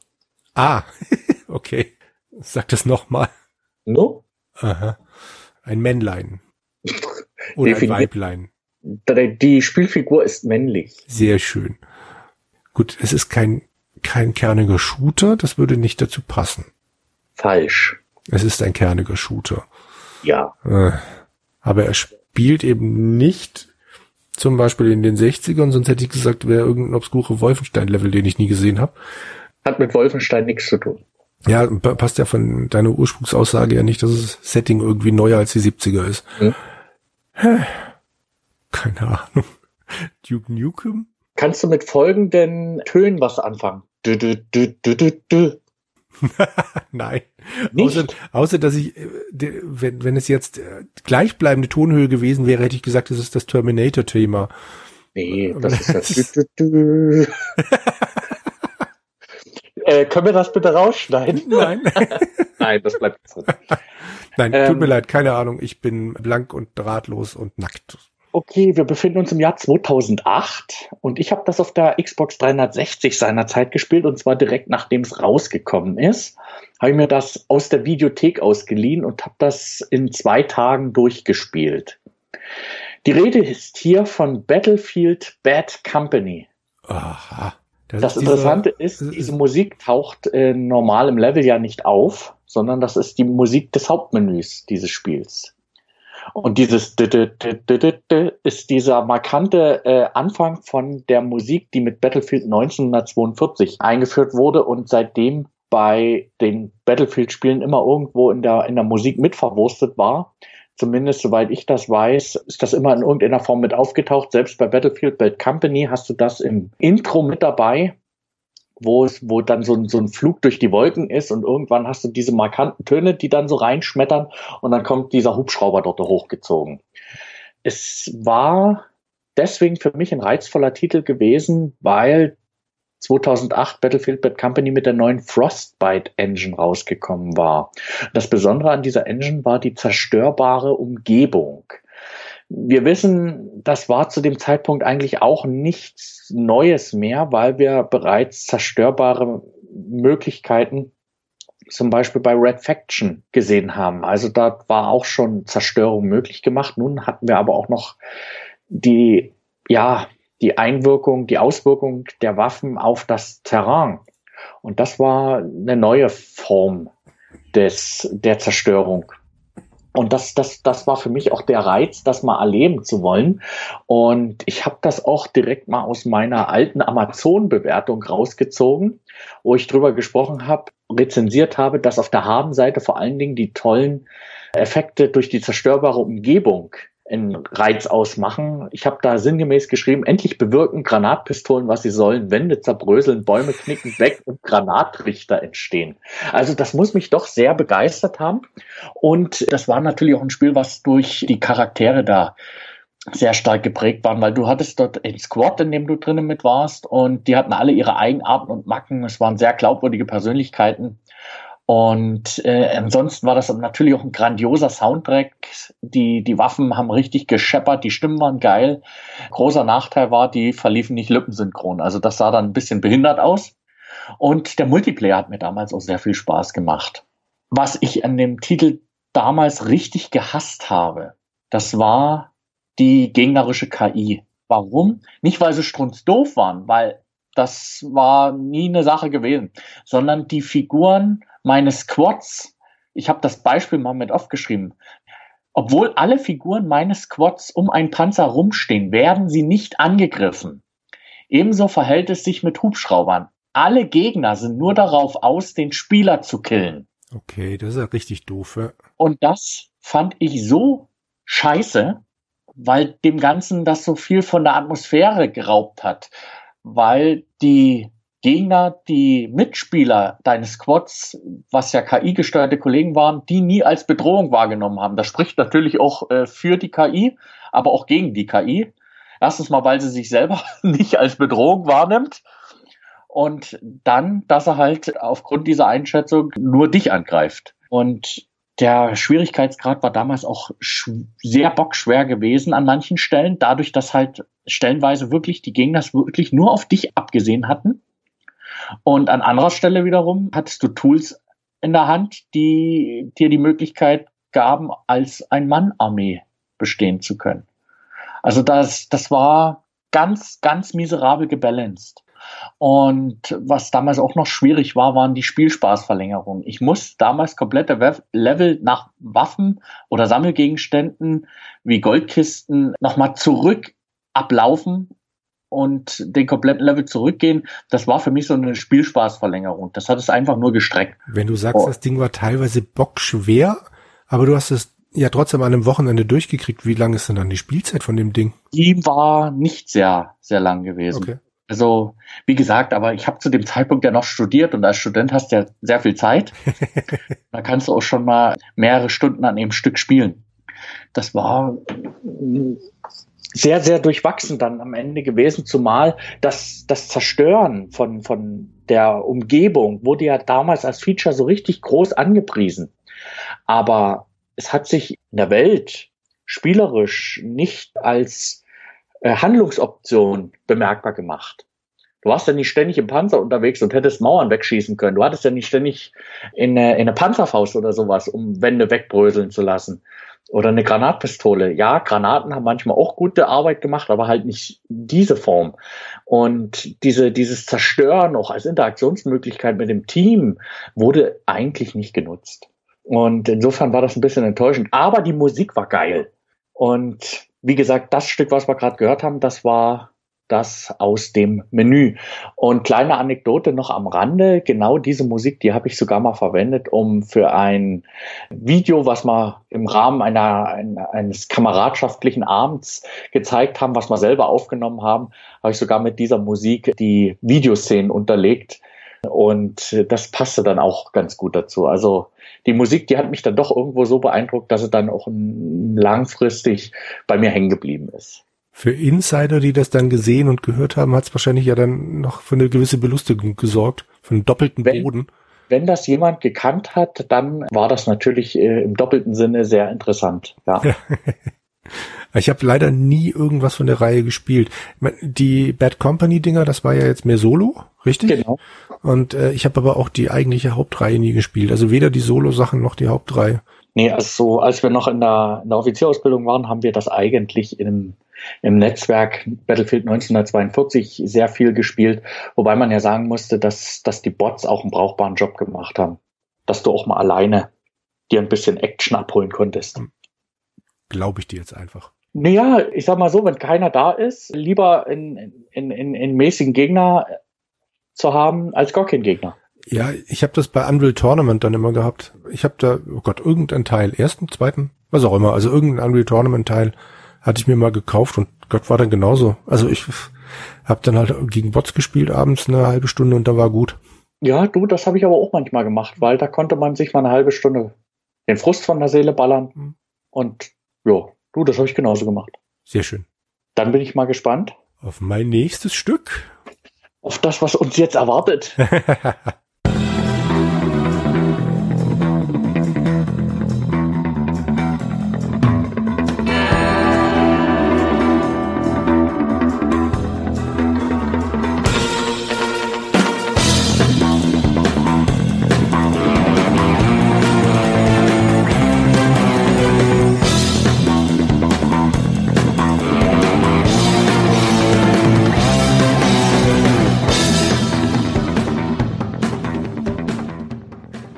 habe zwei Vermutungen. Oha, yes. Aber ich würde sagen, wir arbeiten uns mal methodisch vor. Ist es ein Shooter? Nein. Okay, dann ist es ein Rollenspiel. Nein.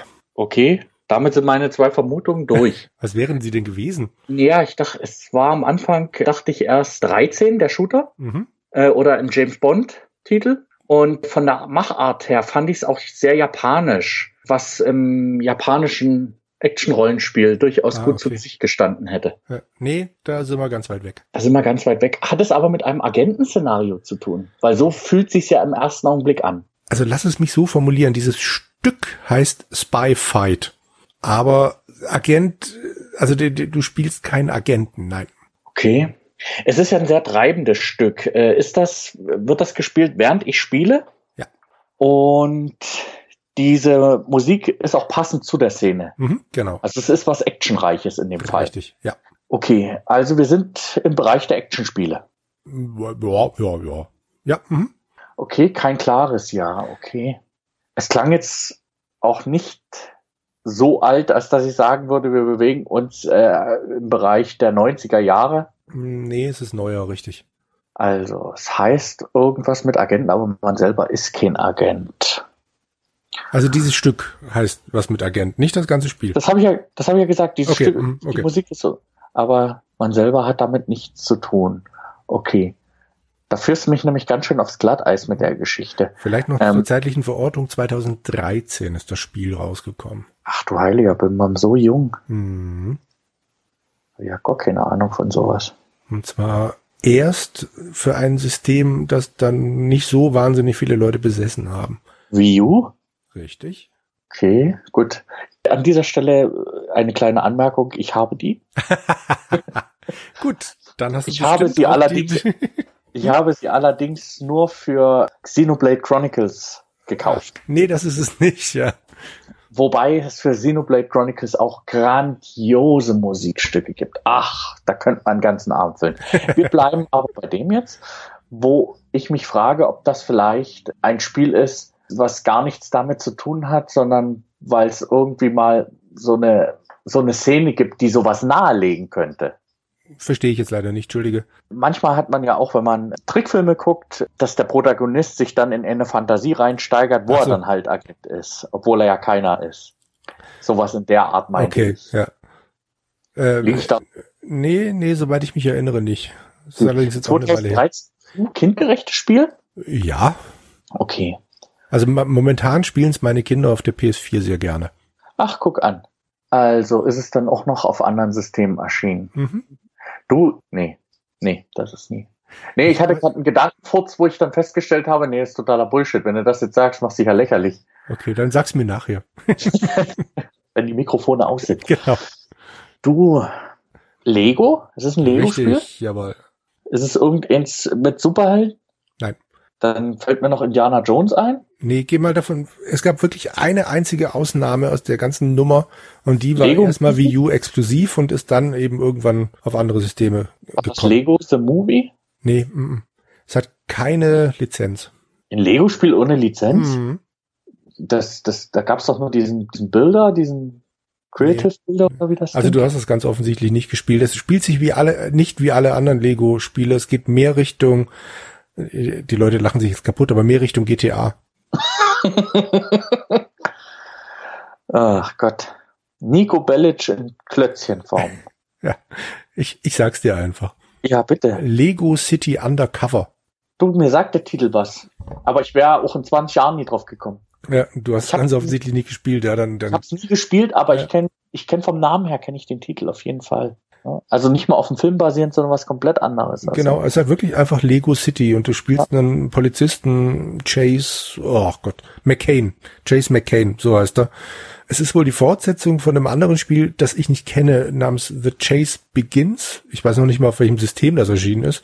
Hm. Wobei ich sehe gerade, ich habe mir gerade Wikipedia parallel aufgemacht, dass das wohl auf Nintendo 3DS erschienen ist. Das sagt mir null. Aber nun gut. Also Undercover ist halt wirklich so ein bisschen mehr Open World. Du kannst ziemlich in der Gegend rumfahren. Es ist quasi das, was mich bei anderen Lego-Spielen tierisch nervt, nämlich ein riesengroßer Hub mit dann ein paar Missionen dazwischen, aber irgendwie hier funktioniert's. Speziell meine Kinder fahren halt wahnsinnig gerne mit irgendwelchen Autos oder Lastern oder sonst irgendwas durch die Gegend und stolpern ab und zu zufällig dann über die nächste Story-Mission. Und die Musik ist einfach super. Geht halt viel in diese Richtung mit Spion oder sonst irgendwas, aber auch so diese ganzen treibenden 70er-Jahre-Sachen, also die ich dann halt mit irgendwelchen alten Fernsehserien verbinde, tauchen da immer wieder mal so plötzlich auf. Das finde ich großartig. Es geht auch am Schluss, glaube ich, bis auf eine Raumstation, aber so weit sind wir noch nicht.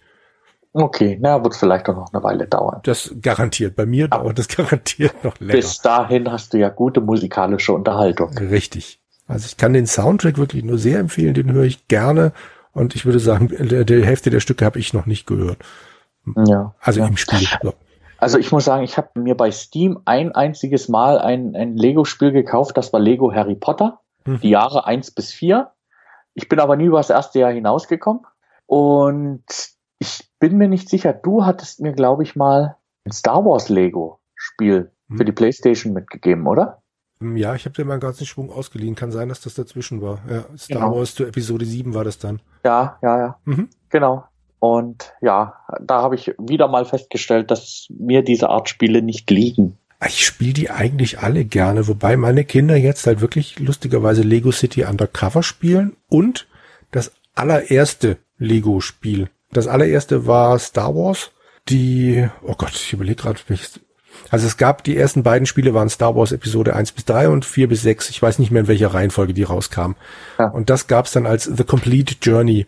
Und das habe ich mir damals für die Xbox 360 gekauft. Und so weit habe ich keins von den anderen Lego-Spielen jemals gespielt. Also durchgespielt habe ich die dann alle. Ja. Aber du kannst halt noch, was weiß ich, goldene Bausteine finden und rote Steine und was weiß ich, was alles. Ja. Und 160, 200 Figuren freispielen, das war mir irgendwann zu blöd. Aber bei Star Wars, dem ersten Ding, habe ich das wirklich bis zum Erbrechen gespielt. Und ich bin immer noch nicht fertig, weil es irgendwelche Sachen gibt, wo du dann die Level, da musst du in den Leveln möglichst schnell 10 blaue Container finden. Und die stehen aber nicht da, wo davor die anderen Container waren, sondern es wird dann nochmal neu gemischt.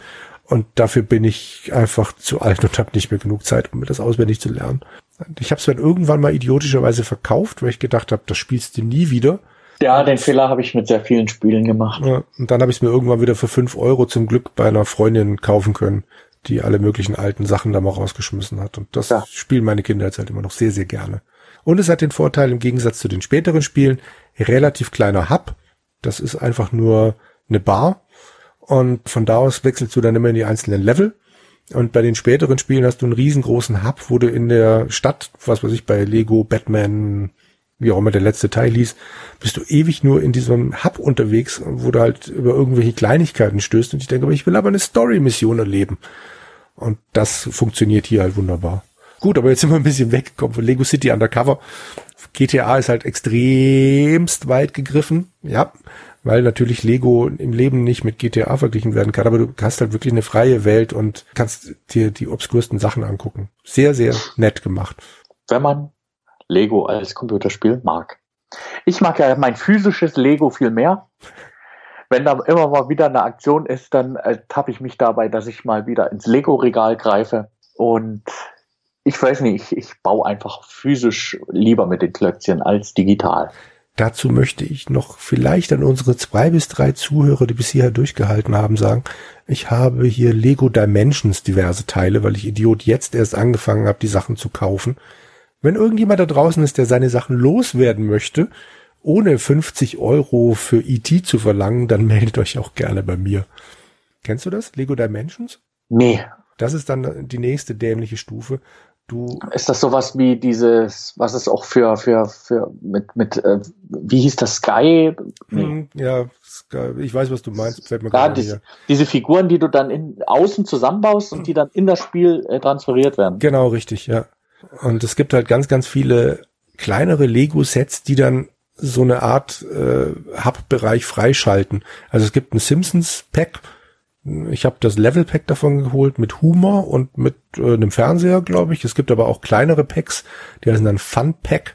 Ich habe zum Beispiel das Knight Rider Fun-Pack mir jetzt geholt. Da hast du dann eben, wie hieß er denn, Michael Knight und Kit. Und damit schaltest du dann so einen kleinen Hub. Da bist du in 1 Stunde oder 2 Stunden durch. aber du kannst dann mit deinen anderen Figuren, Superman oder sonst irgendwas, dann eben auch in diesem Knight Rider-Bereich rumspringen. Und es gibt zum Beispiel auch einen Doctor Who oder eben E.T., aber die sind halt alle schon längst vom Markt und kosten Schweinegeld. Und so blöd bin ich dann doch nicht. Ich lasse das mal unkommentiert. Gut. Sollen wir zu deinem letzten abschließenden Höhepunktstück kommen? Ja, kommen wir zum Ende, zumindest das, was meine Musikstücke betrifft. Okay.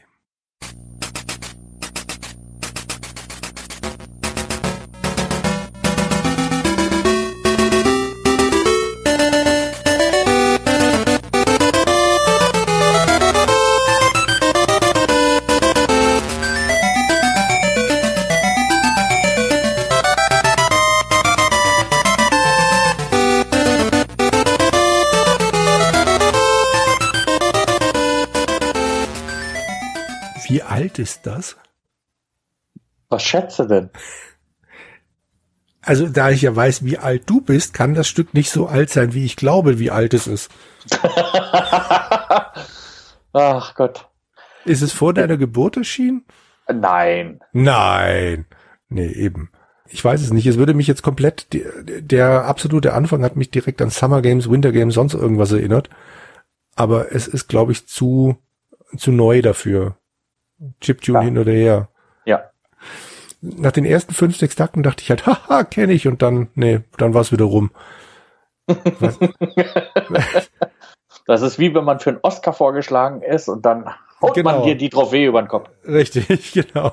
Ich bin schon froh, dass es nicht wieder Uncharted ist und ich jetzt mich nicht völlig blamiere, hoffe ich. Ich gehe jetzt einfach mal davon aus, dass ich es nicht gespielt habe. Das hat mir in dem Rest dieser Sendung ja immer gute Dienste geleistet. Also ich habe es nie gespielt. PC. Nö. Sehr schön. Dann ist es auch kein Indie-Bereich. Überhaupt nicht. Sehr schön. Dieses Jahrtausend? Nee. Und nicht vor deiner Geburt. Also zwischen deiner Geburt und dem Ende dieses Jahrtausends liegen ja nicht so viele Jahre. Nee. Naja gut, das ist immerhin ein Vierteljahrhundert, mehr als ein Vierteljahrhundert. Mann, bist du alt. Ist das ein Konsolensystem? Ja. Eine richtige, echte Konsole. Oder warum hast du gesagt, ja? Eine Handheld-Konsole. Ich sag ja. Eine Handheld-Konsole. Das ist richtig. Sehr schön, von Nintendo. Das ist auch richtig. Habe ich schon mal erwähnt, dass ich nie davon irgendwas besessen habe? Ich denke, du hast DS? Mein Sohnemann hat einen DS. Damit hast du auch einen. Aber ich kann dir schon mal sagen, es ist nicht der DS. Ja, dann bin ich sowieso raus. Gott, oh Gott. Lustigerweise klingt es ein bisschen nach Strategie. Nö. Nach was klingt es denn dann?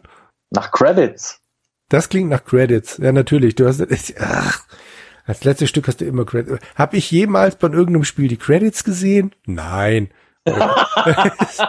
Nee, aber der Punkt ist, dass in diesem Stück auch das Main-Theme mitverarbeitet worden ist. Das heißt, wenn du den Anfang des Spiels erlebt hast, kannst du auch mit den Credits was anfangen, weil dieses Theme sehr, sehr bekannt ist. Und zumindest, wenn man die Figur, ich denke, Herr Christoph wird jetzt gerade eben wird jetzt gerade schreien, Jürgen! Und seine Switch-Konsole an die Wand schmeißen. Also dann wäre es ja ein Pokémon-Thema, aber ne? Boah. 6. Juni 1993. 1933, genau. Wäre später im Dezember. Nein, 1993. 6. Juni 1993 ist das in Japan erschienen. Aha. Und das ist eine total bekannte Reihe, die es heute noch gibt. Ja. Mit einem Kleppen. Die auch ein ganz guter Vorzeigetitel auf der Switch ist. Mit einem Klempner. Ich hau dich gleich. Ey, ich habe keine Ahnung. Ich weiß es nicht. Zelda? Ja. Aha. Es ist ein Zelda-Titel.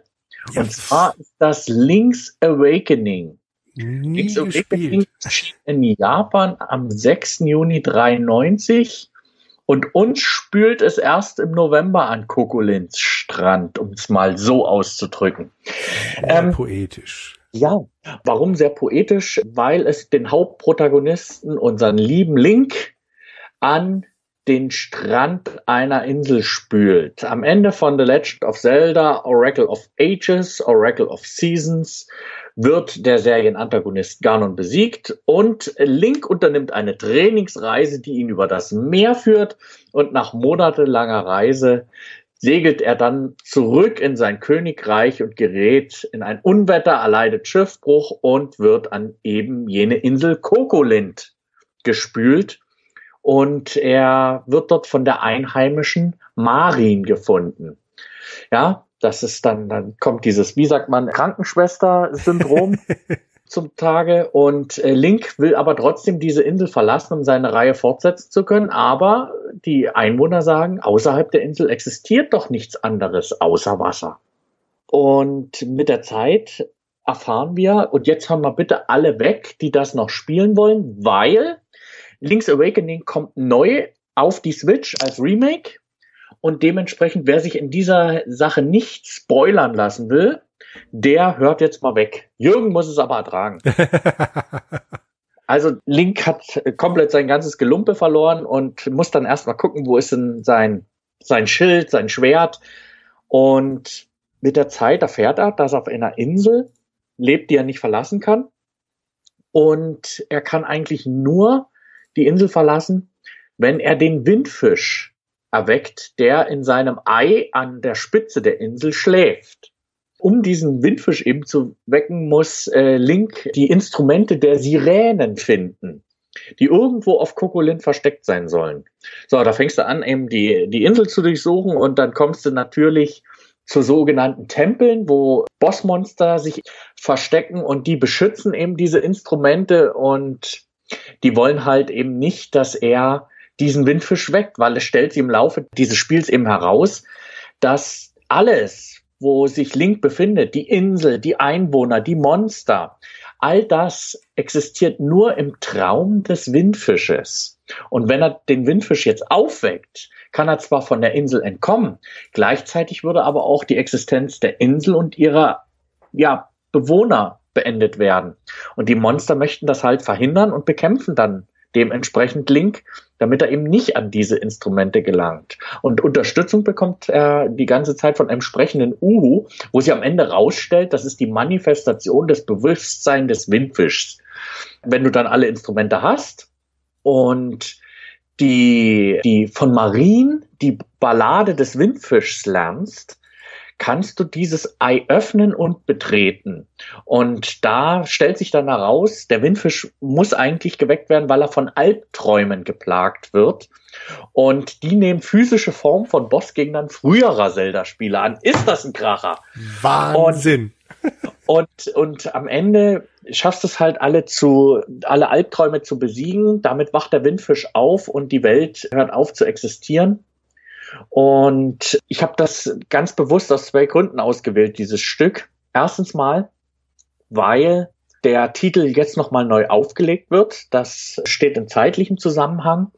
Und ich dem ganz viel Erfolg wünsche, dass die Leute das auch spielen, weil das ein ganz toller Titel ist, wo gerade zum Ende hin, wenn sich alles auflöst, auch die Menschen oder die Einwohner von der Insel, mit denen du Abenteuer erlebt hast, die Marin vor allen Dingen, die dir mit der Zeit ans Herz wächst, und die verschwindet auf einmal. Als ich das am Gameboy gespielt habe, ist mir das Auge richtig feucht geworden.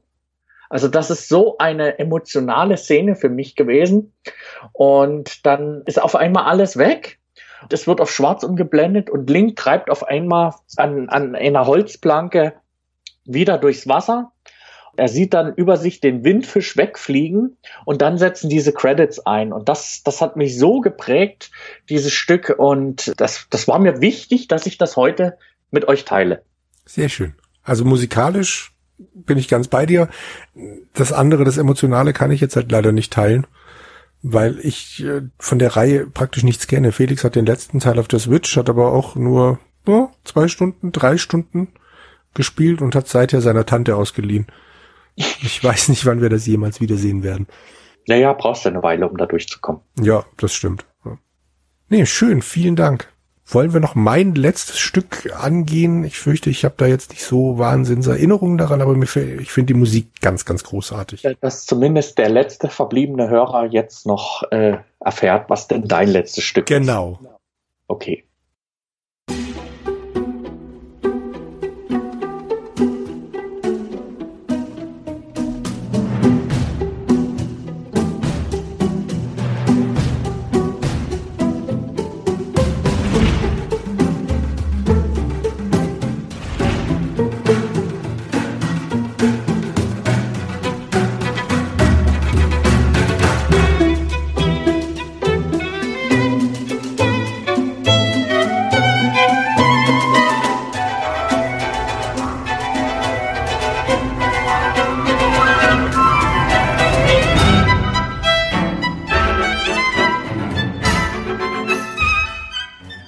Grandios, rein musikalisch absolut genial.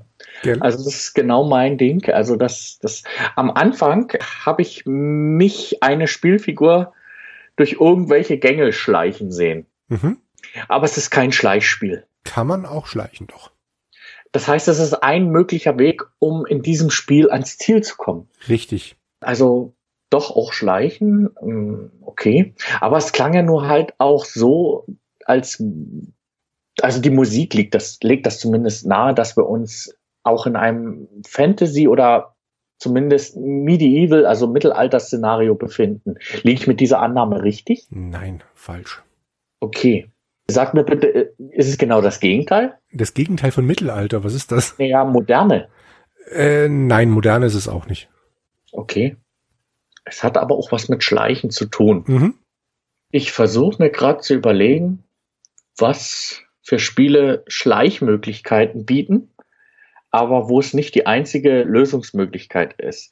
Da fiele mir auch Deus Ex ein, aber du hast ja das moderne oder das zukünftige Szenario ja eigentlich ausgeschlossen. Richtig. Thief ist ja auch so ein Schleichding, aber ich kann mir nicht vorstellen, dass das zu Thief passt. Nee, daher ist es auch nicht. Ach, Kinder. Ist es was Populäres? Ja. Wo du sagst, also dass du das nie weißt, das hätte ich jetzt von dir nie gedacht. Nein. So weit würde ich jetzt nicht gehen. Ist es denn ein PC-Spiel? Oder ist es denn auch auf den modernen Konsolen, also auf den momentan aus Current Gen, released worden? Ja, ist es. Das heißt, wir bewegen uns innerhalb der letzten 3-4 Jahre? 4 Jahre, ja. War das anfangs ein Exklusivtitel? Nein. Serie? Richtig. Eine Serie mit Schleicheinlagen. Mhm. Ich kann dir von mir sagen, die Schleichvariante hat bei mir nie funktioniert. Dishonored? Nee. Hm.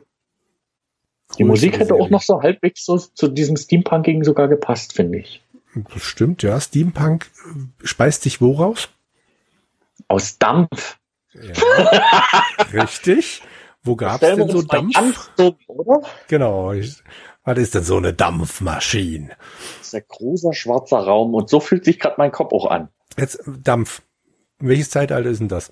Ja, die Industrialisierung. Genau, richtig. Industrialisierung, ein Spiel zur Zeit der Industrialisierung, Stacking. Nee, groß, eine große bekannte Reihe. Wir hatten ja von einer Reihe gesprochen. Eine Reihe, die zur Zeit der Industrialisierung spricht. Nicht die Reihe. Ich weiß, dass Assassin's Creed Syndicate doch in dieser Zeit spielt. Kommt's daher? Genau das. Ich habe einen Treffer? Ja. Also ich meine Treffer im Sinne von, ich habe... Es ist ein Treffer, ja. Ja, Mensch, ein Treffer. Jetzt, die Hörer werden das ja nicht wissen, du hast mir das auch ausgeliehen. Mhm. Ich habe das allerdings vielleicht 3 Stunden gespielt, also gar nicht so lange.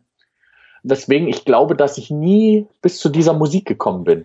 Ich muss gestehen, ich bin selber auch nie zu der Musik gekommen. Okay, ich habe das Stück kennengelernt. Ich weiß es leider nicht, wann das genau kommt. Ich habe es kennengelernt über diesen Lieblingspodcast von mir, über diesen Super Macario Brothers, von dem ich auch letztes Mal ja dieses wunderbare Stück mit den verschiedenen Stimmen da hatte. Erinnerst du dich noch? Nee. Musical Blabla Shower. Ach so, das da. Genau, richtig. Und in einem ähnlichen Podcast, wo es um was weiß ich, das Beste des Jahres so und so ging, da kam dieses Stück von Assassin's Creed Syndicate und hat mir gezeigt, Himmel, der Soundtrack ist ja echt großartig. Ich habe ihn mir danach dann auch gekauft als MP3s. Ja. Weil ich einfach dachte, das kann doch nicht wahr sein, dass mir sowas... Also ich habe es dann später festgestellt, ich hab's im Spiel einfach nie gehört. Aber ich fand das so fantastisch, einfach nicht einfach irgendwelche, was weiß ich, 20 Geigen nebeneinander zu klatschen und dann irgendwie eine dramatische Atmosphäre, sondern dieses kleine, feine, ich weiß nicht, wie viele Instrumente da jetzt wirklich spielen, aber viele sind's ja nicht. Und trotzdem hast du so das Gefühl, hier passiert was. Wie du schon sagst, Schleichen ist halt direkt so die erste Assoziation. Und ich finde, es passt musikalisch perfekt zu diesem Setting. So ein bisschen. Nö, ich finde das, wie sagt man immer so schön, im Nachhinein ist man immer schlauer. Im Nachhinein ist man immer schlauer, ja klar. Doch, ich gebe dir recht, das passt äußerst gut dazu. Also gerade weil natürlich auch in diesem viktorianischen Zeitalter, auch schon davor, aber auch im viktorianischen Zeitalter Hausmusik so einen großen Stellenwert hatte. Also jetzt müssen wir den Jüngeren noch erklären, dass damit keine elektronische Hausmusik gemeint ist. Genau, dass die Söhne und Töchter der reicheren Familien dann halt Instrumente lernen durften und mussten und dann mit Vater und Mutter zusammen sonntags im Wohnzimmer musiziert haben für die Gäste. Hausmusik. Ja, das, was wahrscheinlich im Oberallgäu heute noch gang und gäbe ist. Richtig, genau. Ich fand es einfach fantastisch. Als sie das vorgespielt haben in diesem Podcast, dachte ich, das kann nicht wahr sein. Vor allem, weil der Komponist Austin Wintory mir vorher überhaupt nichts gesagt hat. Ich habe mittlerweile rausgekriegt, dass er den Soundtrack zu Journey gemacht hat, der aber, finde ich, musikalisch wieder ganz anders funktioniert. Aber auch Banner Saga, die habe ich aber nicht gespielt. Aber er kann ich habe es versucht. Okay. Ich finde die sehr, sehr spröde, die Titel. Ja, und dann hat er aber auch gezeigt, dass er diesen großen, dicken Pinsel kann. The Order 1886 hat er die Musik gemacht. Ah, die Grafikdemo. Genau, richtig. Aber da war auch Musik dabei und das ist halt wirklich dieses, also hat ja auch dieses steampunkige Setting in Anführungszeichen, aber musikalisch ist es halt wirklich der große, dicke Platsch-Pinsel, guck mal, hier sind Emotionen. Das genaue Gegenteil von diesem Stück bei Syndicate, finde ich. Mhm. Er hat auch Filmmusik beigesteuert, aber die Filme sagen mir alle gar nichts. Dark Tourist habe ich hier mal rausgeschrieben und Let the Game Begin. Keine Ahnung, was das sein soll. Auch die anderen, ich weiß es nicht. Aber dieses Stück und überhaupt der ganze Syndicate-Soundtrack lohnt sich sehr, wenn man so ein bisschen feinere Musik mit klassischen Instrumenten mag. Ja, wobei man für die Musik, finde ich jetzt, für das jetzt im Speziellen auch nicht ein Klassikfreund sein muss. Ich denke, das kann man auch so, wenn man jetzt mit solcher Musik eher weniger anfangen kann, das kann man auch so ganz gut hören, finde ich. Ich habe extra bewusst gesagt mit klassischen Instrumenten und nicht Klassik. Ja. Das sind dann doch nochmal zwei Paar Stiefel, aber es ist einfach schön. Okay. Mensch, toll. Nun wissen die wenigsten, dass wir ja aus unserem Potpourri immer eine Auswahl treffen müssen, worüber wir sprechen wollen. Und dem Jürgen ist es diesmal ein bisschen schwerer gefallen. Genau. Ich hatte noch ein sechstes Stück und ich konnte mich nicht entscheiden, welches rausfliegt. Und das hier ist jetzt dann 5 Minuten vor Beginn der Aufzeichnung rausgeflogen. Möchtest du dir dieses letzte Stück noch anhören? Da regt mich die Frage schon auf. Also wir werden natürlich dieses letzte Stück nicht besprechen und ich werde dazu auch nichts sagen.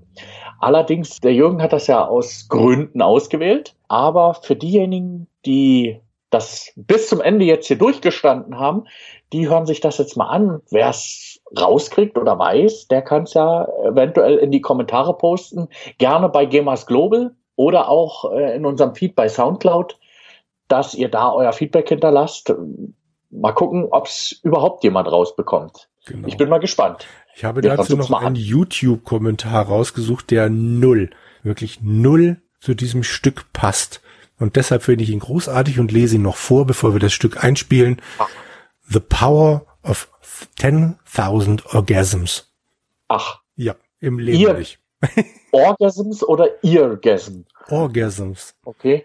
Gut, da bin ich etwas anspruchsvoll. Dann hören wir es uns jetzt mal an.